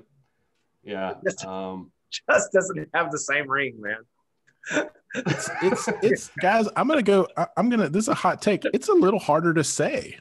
like when I was reading it, like when I was reading it, I was trying to say it out loud, and I was like, oh, you know, like stumbling over it. I was like, I don't know about that. I think they could have done something a little easier. How about just Pentagon, man? Just call him Pentagon. Yeah, man. I don't, I don't, I don't know. Maybe that's copyrighted. Pentagon X and Ray Del Toro, man. It's like crazy. Let's get wild over at AEW. Well, now we're gonna talk about him a lot more, so I can hear Rob try to say his name over and over because that'll be very entertaining. Oh, not making light of it, but by the way, The Rock had COVID. His whole family. They look like they're doing better now, but he did put out a little PSA about that. So uh, glad to see he's doing better. Came from a family friend. So make people get tested before they come to your house. I didn't do that with Rob, and now my whole life is upside down. You're the one who hugged me, dude. Okay, I was I was like, hey, hey, you know, social distance I yourself. what? social distance yourself. You're the one who hugged, gave me a big four foot six uh, bear hug, gear bear hug. So don't put that evil on me, man. You might have given it to me. You For gave me you gave me those hug eyes. You're like, That's just how my face looks, man. Look, we're out of that bar that night. You were just like, I'm here. let's just, hey, man. You I feel am- it, you feel it. I I'm out here to get hugged tonight. yeah. Huh. Let's not deny what we feel, bro. Somebody go get hugged up tonight. I'm getting a gear bear hug, baby. I don't think. Hey guys, I don't think this is why the people are here Is it not? for this this kind of talk. Oh man. Read the oh room. man, I can't figure out which one to go to next. Okay, we'll we'll talk about this. Tony Khan says AEW has no plan to work with anyone else from the NWA at this point. Uh, basically, the story was uh, the working relationship between us is an extent of the good personal relationship between Billy Corgan and me. Khan explained. I've had a good relationship with Billy for years, long before I got into the wrestling business. Frankly, I'm good friends with Chris Nowinski. I really believe in Chris's work, and I think you know the Concussion Legacy Foundation does great work. Chris has come in at my request and spoken to all AEW talent. Wow, this quote didn't age well. And we have a good relationship with the Concussion Legacy Foundation. And Chris is my good friend. And he introduced me to Billy years ago and went to one of Billy's concerts. Uh, or I went to one of Billy's concerts. He's a very nice guy, and I have a lot of respect for Billy as a musician. The NWA's got great history. They aren't really operating right now. Well, pay attention because they will be here in the next couple of weeks. Uh, I think we're very different companies at a very different place. And I think NWA, which sounds like they're going to get back up and running. I wish Billy the best of the stuff he's doing. And I thought this would be a good opportunity for them and for us because Thunder Rosa is great. And I thought she would make a great challenger for Shida. So it's just one of those situations where I thought it would make sense for both sides. And that's why I proposed it. He agreed. And that's why we're doing it. So It's a non-story, basically. Uh, I mean, what what he's saying thanks, is, Rob. look- I just read a lot of stuff there. And But no, you no, no, like no, no. You, off you, like you did. No, you, and you read it well. You're a good reader. You're much better than you were months ago. Yeah, So- you're you're up to like a fourth grade reading level. Right on now. Very phonics. respectable. Man, I'm practicing. phonics. Hooking on Pahonics, working for me. I just think man. that they're saying uh, uh, he's saying basically that look there there there's not a formal tie. I don't have plans right now. There's nothing, you know. There's no contract, a a, a, a a corporate agreement between the promotions to do things steadily. But when the opportunities arise, we'll, we, I have a relationship with Billy and we can work together. I think this is actually a good thing. I think he's saying I have the kind of relationship where when, when there's a talent and there's a match to be made and the fans want it, we're game. Do we have plans right now? No, this was the one we were working on, but let's see what happens in the future. That's how I took it. Yeah, and I think even if there are concrete talks about it, he's not going to spill the beans, right? They're going to have it be a, a surprise, kind of like it was with Thunder, even though they didn't really sell it as a big surprise, um, which is one of our criticisms of the whole the whole feud. But um, you know, I don't think he's gonna. I mean, this is the same. Is this the same media call where he kind of refused to comment on Brock Lesnar and his status? Brock Lesnar's not going to AEW. Spoiler alert. He's never going to go to AEW. WWE will offer him an ungodly amount of money, but but Tony Khan is a good businessman. He doesn't get to where he's at, uh, you know, without being a, a decent salesman and a businessman. So he's he's he's out there selling, and I think that comment is just it's it's another sell of saying, hey, we got Thunder versus Shida, enjoy that, and we don't have any concrete plans moving forward. He didn't he, he didn't even shut the door on it. Um, he didn't say no, we're absolutely not. He just said, as of right now, we don't have any concrete plans. So we'll see. Um, he, yeah, he, he did say about Lesnar, like, I, I can't, I can't talk about that, but blah, blah, blah. I don't, you can. Like, Yeah. I mean, there's a, Yeah. I mean, I don't know why you're saying you can't, but sure. All right. Free country. Yeah. Um, we got one bigger piece of WWE news that I'm waiting to see if this is going to pan out very well. But we would be silly if we didn't take a minute to remind you guys that on September the 15th, the debut show, UWN Prime Time Live, you gotta you gotta be a part of that. It's history. Nick Aldis is defending the NWA World's Heavyweight Championship against Mike Bennett. You saw Nick Aldis on this show accept Mike Bennett's challenge. You've seen the video of Mike Bennett. Have you ever wondered what it would what Mike Bennett would say to the challenge of Nick Aldis to accepting his challenge? You want to see this? Boy, that went off the rails.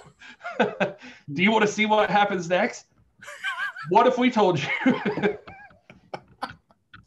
late, man. I've been up it's early this morning, just trying to move some numbers Oh, on boy. YouTube.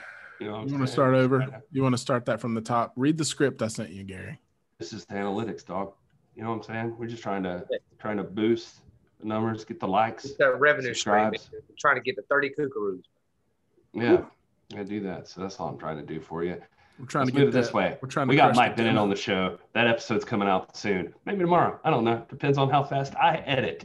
So Maybe maybe tomorrow, maybe Tuesday. Hell, Could be. maybe never. Shit. Maybe That's what I was thinking about maybe the next Thunder it month. like the it was like the Thunder Roast, Roast I was video. like, uh, uh, I guess that's not happening. Maybe, maybe, maybe You'll a see day it on or October two. 15th. Yeah, maybe a day or two after the match. Who knows? Yeah. You just the point is you got to stay tuned right here. You got to subscribe. you got to like. You got to do all that stuff. because we we do it better than AEW. We treat it as a surprise. Mike Bennett showing up on the show, and you don't know when. Yeah, There but but I can't comment on it. Uh, at least we can tell you Mike Bennett shows up on the show. Mike Thunder Rosa just showed up today. How about that? That's that's the good stuff we do. The rest of it's my family's as a person. Allegedly. Allegedly. We're not sure that that wasn't Brian Rosa with a hologram.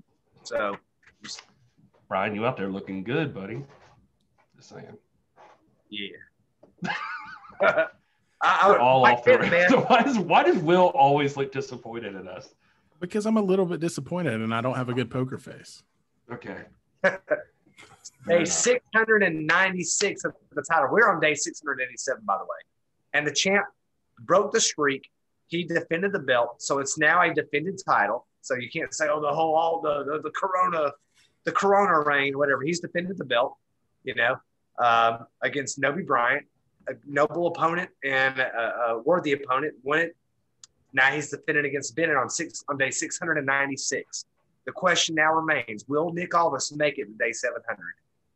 I mean, 700 is a major, major milestone. Will we get there? It's not a foregone conclusion because Bennett is hungry. He's hungry, and, and like we were saying about Lindsay Snow earlier, a hungry man is a dangerous man. Oh, in all in all seriousness, when you hear the interview with Mike Bennett, uh, he's got a lot of great stuff to say about uh, obviously his time in WWE, what he's been up to, and everything. But he has some strong words for Nick Aldis and uh, some uh, serious discussion about what's going to happen if Nick Aldis doubts him for a second. Uh, one of my favorite parts of it that you're going to hear is just a lot of talk about uh, that he's not trying to make a name for himself. He's not trying to reinvent anything. He's just trying to remind everyone who he really is, and I, I like that part. Uh, but anyway, you're going to see all that coming up soon. And uh, then also we should mention uh, EJ Sparks versus Alex Hammerstone for the West Coast Pro Heavyweight Championship. Just announced Heather Monroe is going to be taking on Kamille at that event. Um, I feel like there was one other match, and I'm, I apologize, I don't have it right here in front of me. But also, we thought Thunder Rosa was going to be there. She's apparently on a later show, so we'll see what happens there. But a lot of surprises in store. You could get that right now for $7.99 an individual show on FITE, or you could buy a package deal for four episodes of the show for $23.99. So this is coming out to like basically like five bucks an episode, pretty much. I mean, that's that's what you're doing. $23.99. You can't beat that. You got to do that. That's what I think. But if you're unsure, you're not sure like every week's gonna do it for you, and you want to pay as you go, $7.99 on FITE TV. That's where we recommend you do it. But even if you don't want to, you can still get this on in-demand pay-per-view, and it's $11.99 over there. But guys, you want some legit, real prize fight wrestling? You want some awesome matches, some awesome talent right in front of your face? that aren't part of these bigger companies that a lot of you are dissing in the chat right now, you got to go get UWN Primetime Live. Support these people. Show David Marquez and the NWA that you love what they're doing and you want to back them up when they try to make legitimate, real wrestling. So, anyway, just got to get that out there. Well, and speaking of real pro wrestling, and speaking of September 15th, and speaking of spending money, we launched yesterday quietly uh, a brand new hashtag NWA fam online store. We completely refreshed all the merch available on there. There's actually a t shirt that's been a big hit so far that says Real Pro Wrestling NWA fam. So go to the, the nwapod.com click on shop or scroll down. You'll see some of the new items. Guys we got everything on there now. We got face masks neck gaiters. We got yoga pants for the ladies or the men if that's what you're into. I'm not here to judge we got all we got fanny packs we got a bunch of new shirt designs hoodies sweatshirts all that stuff so go check it out and here's a promo code for all you guys between now and september 15th which is the night of uwn primetime live if you enter promo code prize fight, one word, prize fight, you get free shipping. So go ahead and do that. Get your free shipping. Head on over to the nwapod.com, click on shop, and uh, check out the new stuff. And stay tuned because we're going to be putting out new stuff all the time. And uh, so check it out. Let us know what you think and uh, get your new swag. Now, we'll hold on. We're, we're living in an uh, in a in a in an era of global pandemic. Did you say that we have face masks or gaiters? Yes, we do. We have face Huh. masks, NWA fam, face masks, NWA fam, neck gaiters. Now, I have a I have a wife that uh man, boy, she's banging.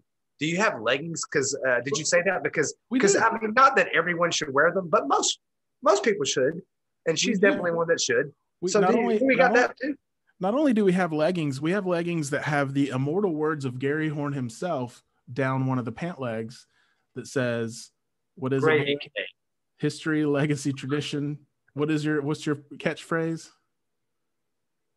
You're muted. Oh, sorry. I keep doing that today. And leave the, Past, present, future, history, legacy, and tradition. There it is. There it is. If you want your wife or significant other or yourself to have Gary's words going down the side of your leg, uh, we've got the pants for you. If you want Rob's wife to have my words going down the side of her leg, order This- Rob a pair Rob, these yoga pants. you a turn. tried that junk once, bruh. You tried that junk once, all right? and I didn't appreciate it then. So- this, this took a turn, and I'll say one more time: promo code Prize Fight from now until September fifteenth. You get free shipping. So go take advantage of that. It's no joke, really. These designs, Will did a great job with the uh, designs that are on here. He's not taking full credit for it right down there right now, um, but he he is uh, he is doing a great job with the designs for the uh, clothing stuff. You got to check it out. It's really cool stuff, like legit stuff you'd be proud to wear.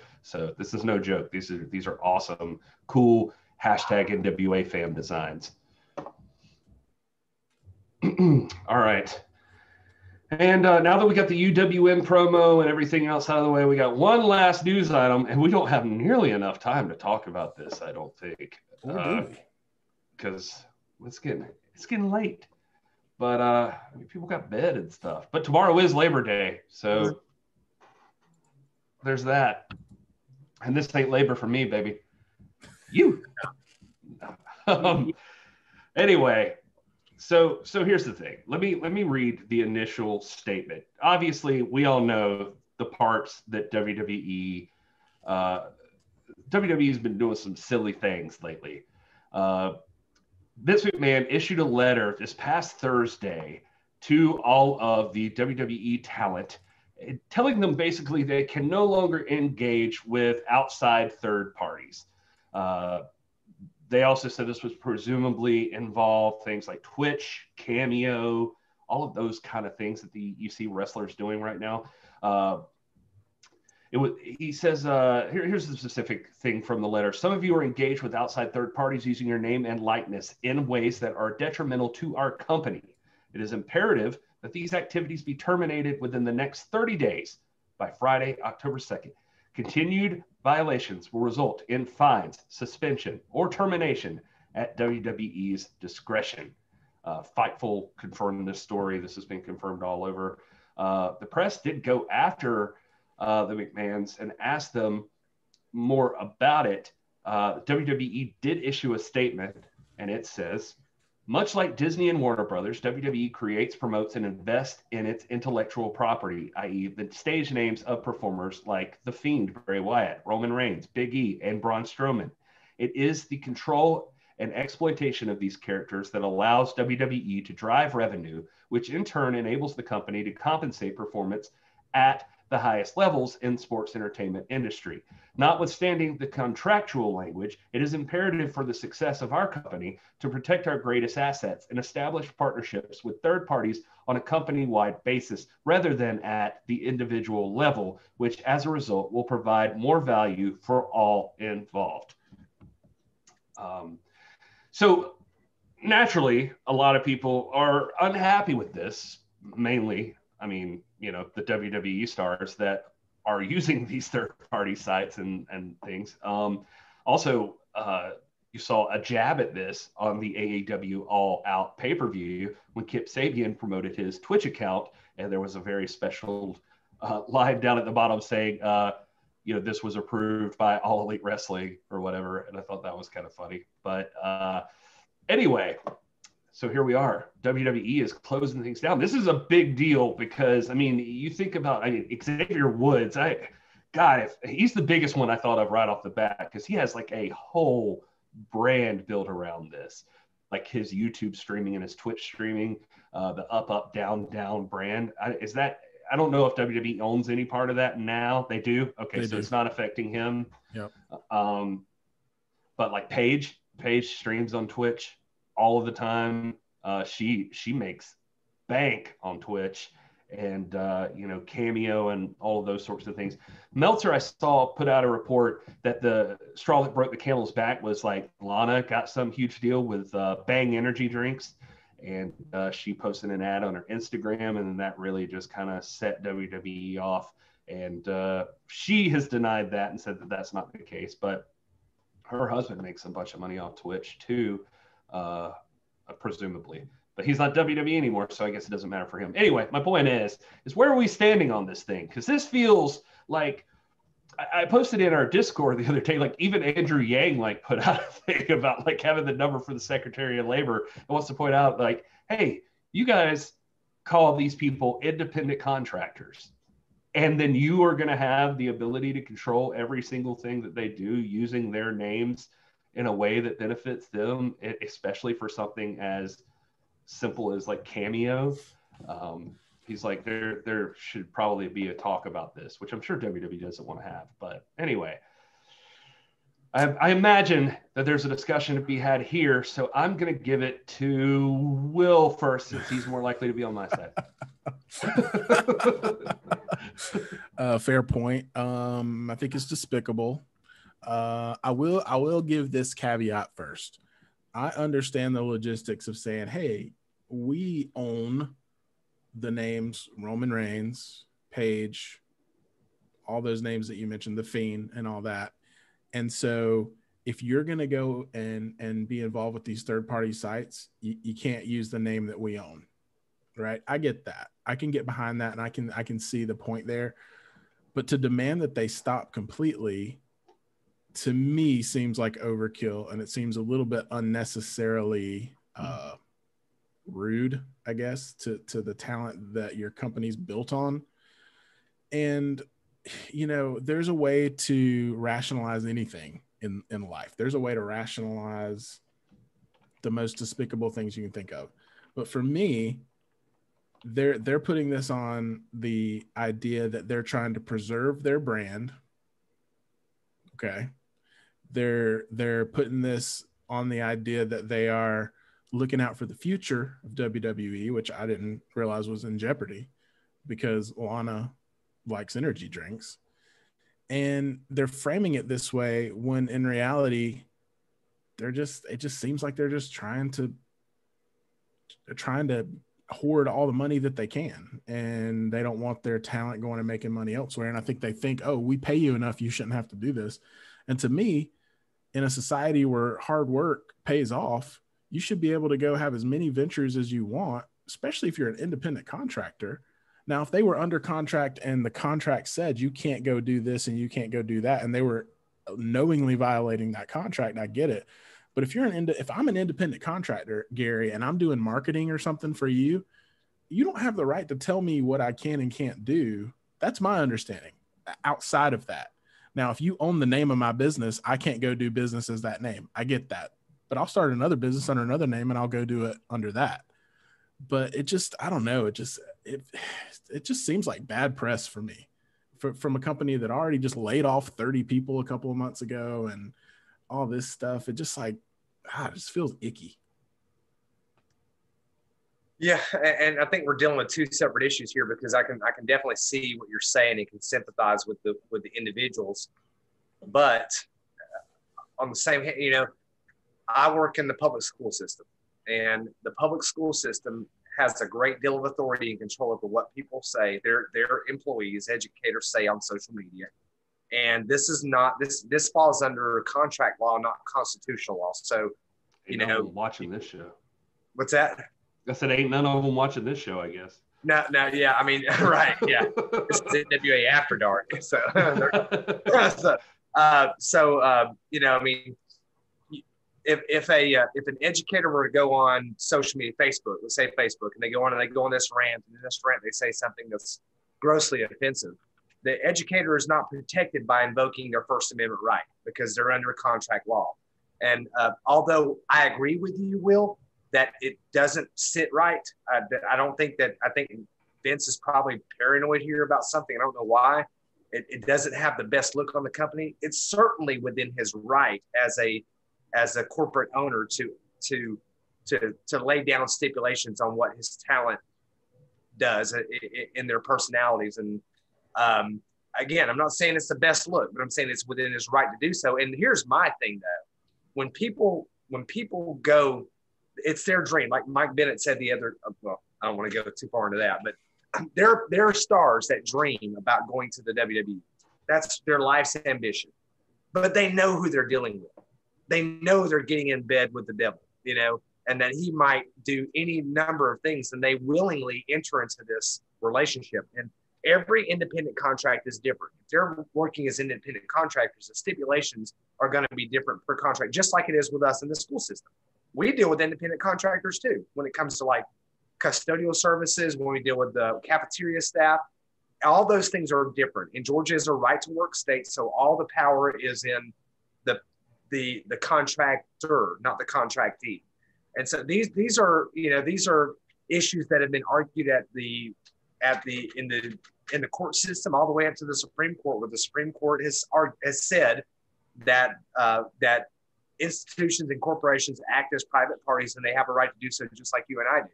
So, is it the best look? No, I agree with you. I'm 100. percent But is their right to do so? Yes, it is their right, and, and we can't and we can ascribe whatever nefarious you know motives we want to but at the end of the day that's just a bunch of autobiography we're just we're just placing our we're projecting our impressions upon what vince is thinking. I don't know what's behind vince's mind frame there. I don't like it. It doesn't sit well. I i want to be able to go and express myself but if i'm if tomorrow vince said hey rob we like what you're doing with the pod. I want to bring you on wwe for this this and this but here's here's the stipulations. And by the way i might add other stipulations later. You know what I'm doing? I'm sticking with the podcast. There you go. There you Well, go, stick with my oh boy. man, the teased heel turn. You've been teasing a heel turn for a while now. So we'll front row brings moving. up an oh sorry sorry Will. Um, so front row brings up an interesting point of the thing is that the people should be able to uh, use their own names, which I think Will also said too. Um, the from my understanding, that's exactly what's happening right now. Is a lot of people are switching out to their OG names, their their birth names, and um, which is typically you know that's been a, a point of discussion in wrestling already. You know, like it used to be completely taboo, but we saw the whole issue that came up when people started changing their Twitter names to like their real life names, and uh, instead of being their characters, a lot of people had a problem there. But it's interesting to see how that's going to play out because that's maybe the way around this, so that it's going to be okay. Uh, speaking of Xavier Woods, I, I was just looking at this, and and I don't know that he he is owned by WWE. They said that um, he was on the Legacy New Legacy Inc. Twitch stream, and he addressed the third party platform ban. Um, he's his exact quote here is, "I don't have any answers. I have no answers. I have no idea what's going on. I think I'm fine. I think most people are fine, but we'll find out. I don't know. I'm not the person to ask. I wish I knew more, but I don't, unfortunately."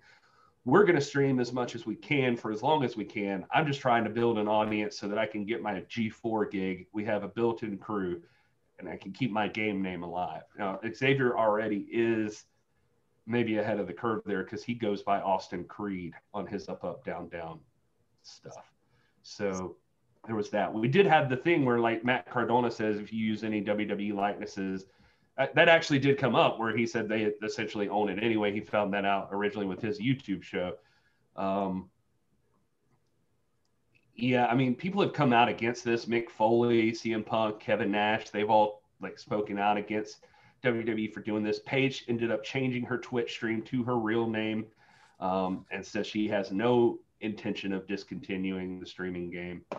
Um, so it's, uh, I think people are switching out in that way. It's just gross. That's the problem. It's like I, I, wish I disagreed more with Rob, but it is true that the that they own the names of these people. It's just gross that they say something in the statement like, in order to pay these people at the highest level, uh, you know, and you're like, no, Mm-mm. no, you no. don't even pay these people like a small percentage of what you could afford to pay these people to compete if you treated them like actual legitimate athletes.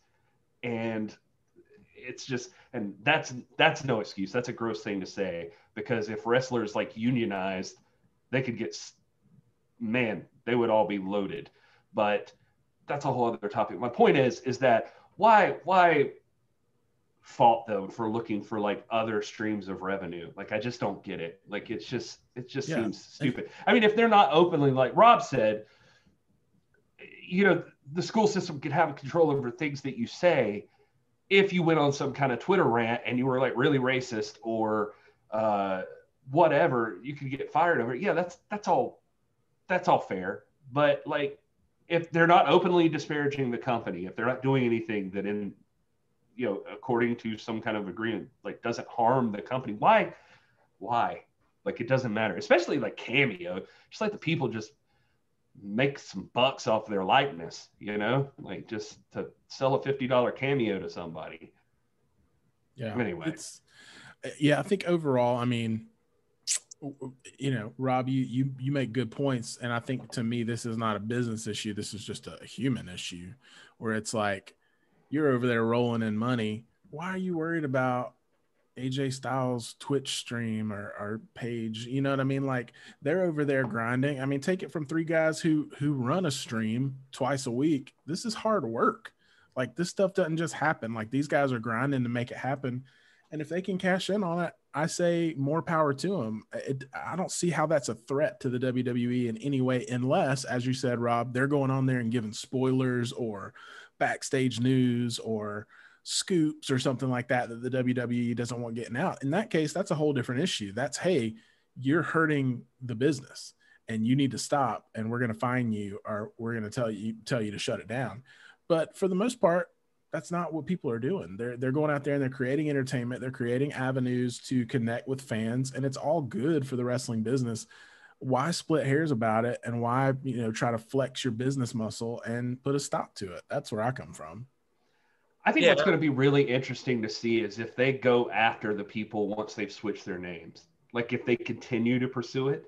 Um, i think that's going to be one of the interesting aspects of this because in my heart like i sort of again this is the uh, just being beaten around by WWE for so long, I guess, or whatever. So Rob, like Rob said, we can't, we don't know what's going on in Vince's brain or anything, but it's easy to kind of picture that like this is more about like I don't want you making money that I didn't approve you making, and and you kind of feel that way. And so if they continue to pursue this after like Paige changes her name to her real name, and uh, they're still after it, like she's still the quote unquote likeness of Paige then uh, that's that's where it gets really bad. That that's where it's like, man, the you know, at a certain point, the independent contractor status has to mean something, you know, and if they're not out there just bashing your company or something like, and they're using their own name now, like, what do you want out of them? I would feel like you wouldn't want them to use their own name personally, but what do I know? Well, I mean, but but you know, I mean, again, I, am not going to ascribe motives to Vince. I, I think Vince is a shrewd businessman. I don't think he's nearly as nefarious as people make out. I mean, he's the, the he's the corporate head of state of the WWE. There's much to love about it. There's much to hate about it. We talk about the stuff we hate all the time. I don't think he's out there thinking, "Oh man, she's making money. I, let me let me find a way to hurt her." Or, or. I think that he's just been trained, conditioned as a wrestling promoter to be highly protective of the brand.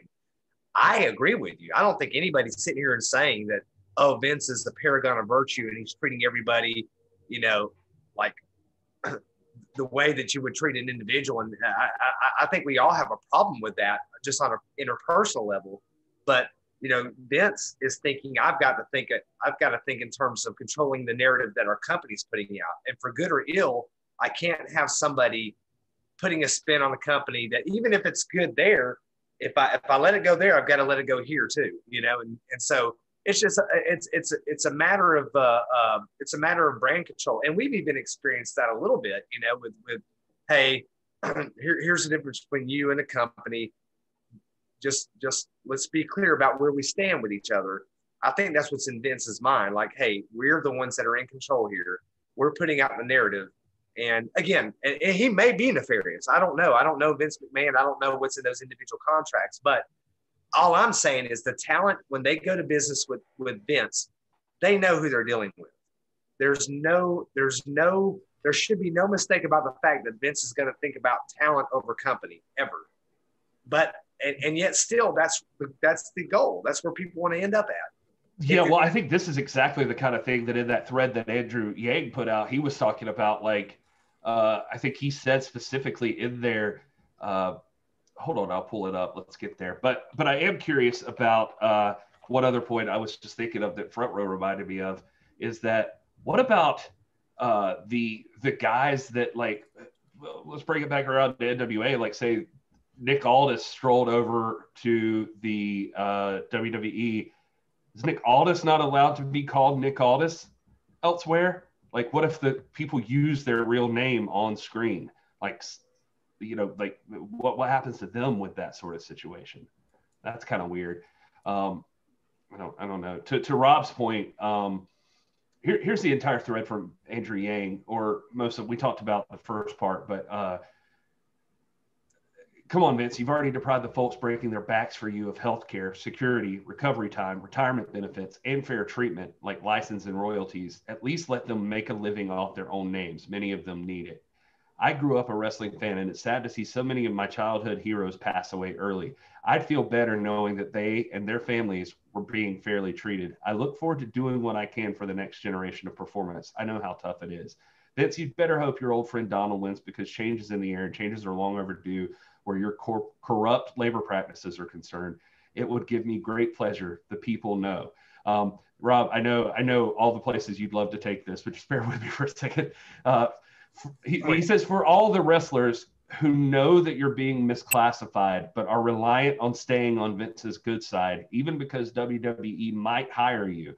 I get it. Our job is to make it easier for you to get what you deserve without risking your career.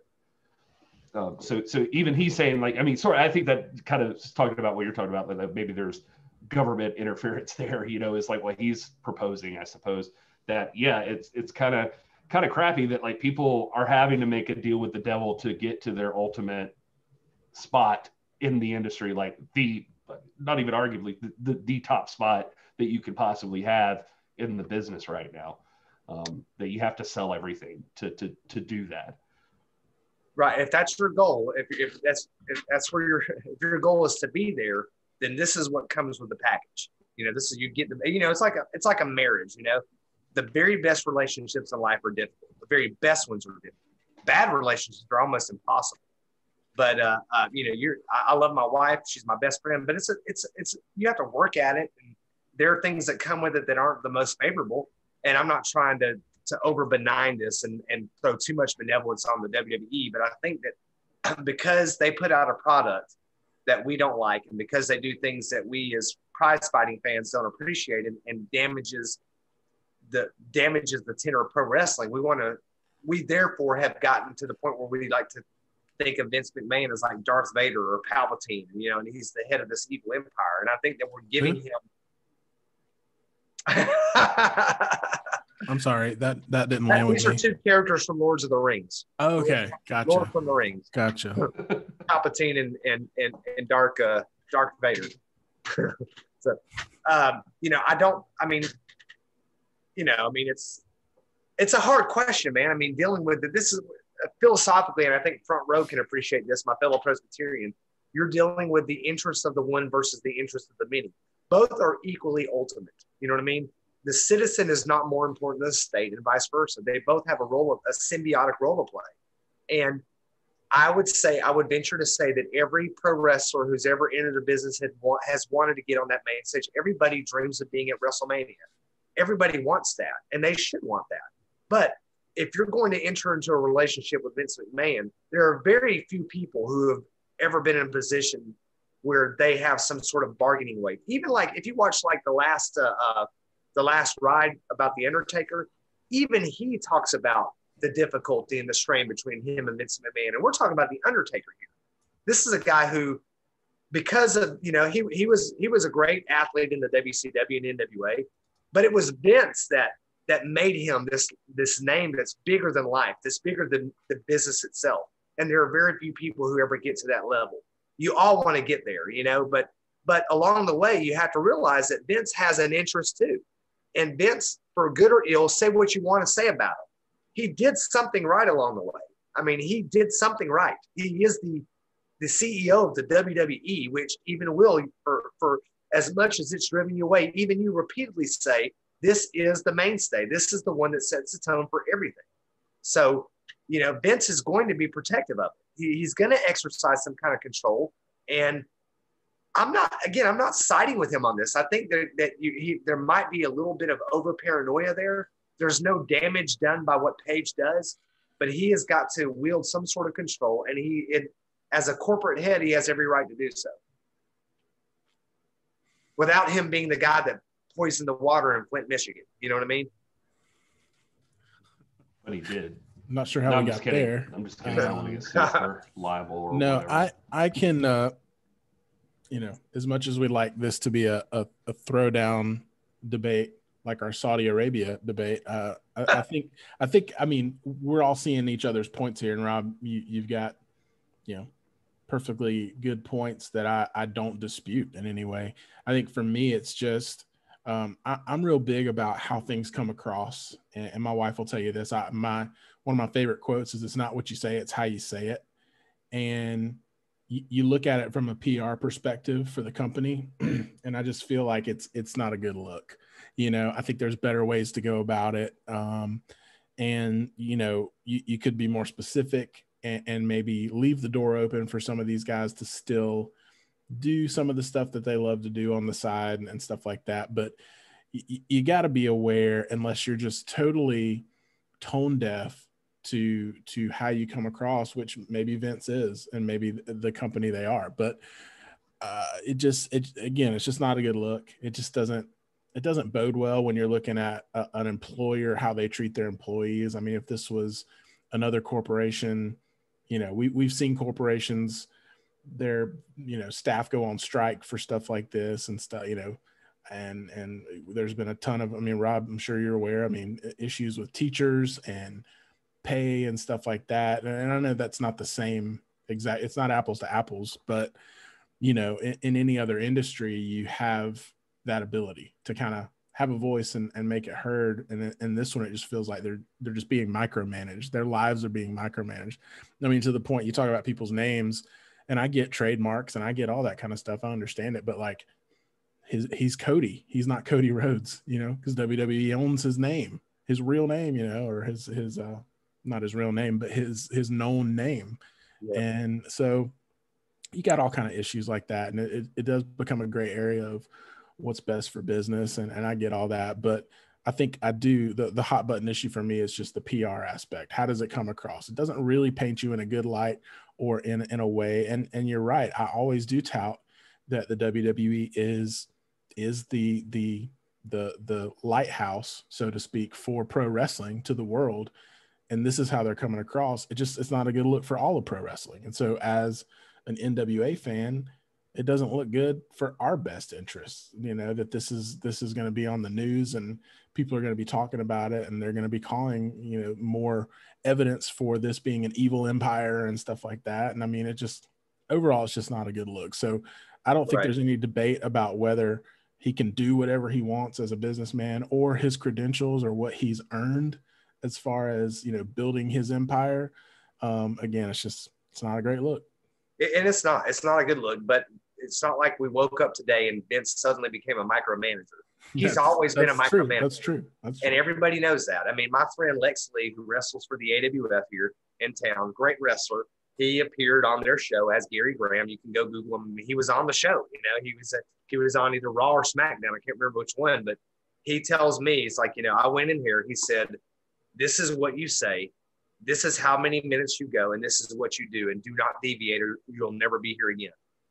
That's that's how they operate. But everybody knows that. so if you're going to go into business with that, you just it's it, as an adult and as a as a as free people, we understand that when we're going into agreement with this company, this is the way they do business. I want to be there, so I'm willing to cede my independence. I'm willing to cede my creativity, and and to that to get to this stage, and then I, ultimately getting there is going to elevate me in the long run. Even if I, you know, if I'm only there for a few months or whatever, now I can be a former WWE superstar Rob Stinson, former WWE superstar Will Martin. You know, they did that for you. So there's there's some give and take there. I mean, they're doing you the nod by putting you there, but in return, you understand, yeah, you will you will be micromanaged. You will. Even even guys like Roman Reigns are micromanaged. No. Roman Roman Reigns. Reigns? You think his promos are scripted, Rob? No chance. Uh, sarcasm. No, you're you're you're right. It just sucks that that's how it is. Yeah, That's I agree. I agree. well, that actually went a lot better than I expected it to. So we're all uh, still friends, Rob. we're all still friends. I thought this was really going to be the end of this is the NWA, but Rob, it's not. Rob's getting soft on us. I thought we were gonna have a better uh, rowdy Robbie Rude rant. That's what I call him now. Yeah. Well, also we didn't really fight back either. We were just kind of like, yeah, you make some good points. So, Yeah, well, it's late. We should have done it earlier. uh, civil disagreement or agreement or Is he whatever. calling me? God. Put on speaker. Oh God. we want to hear what he Oh, says. it doesn't show your number. That's good. I, I didn't want to give away. Give out Rob's number. Oh man, it's about to get weird. So guys, we got to wrap this thing up. Uh, it's been fun hanging out with you. Hashtag NWAFM. As always, this is a blast, and we are so grateful, so grateful to all of you for hanging out with us. This has been really, really cool tonight. It's been a, uh blast hanging out with my boys and the whole chat room. Um, as always, hit us up. Check out that store Will was talking about, the NWApod.com. You can go over there and just click on the store, right? Right. They can still get there that way. Yep. Yep. Just go check out the store. Check out all of those new designs. They are badass. Uh, check me out on the Twitter and the Instagram at this is Gary Horn. Rob, where are you? If people want to hear Uh, more of your I'm BS. sure. I think it's at R Stinson four on the Twitter. On Instagram, I'm RD Stinson four. On Facebook and MySpace, I'm Dr. Robert Stinson. On the Tic Tac, I'm Doc McLovin.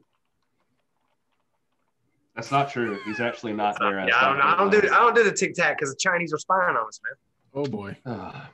They all are. Google spying on you, dog. Zoom spying on you right Ah. now. Nah, they not. Um, Will, Will They tell ain't people where me. you are.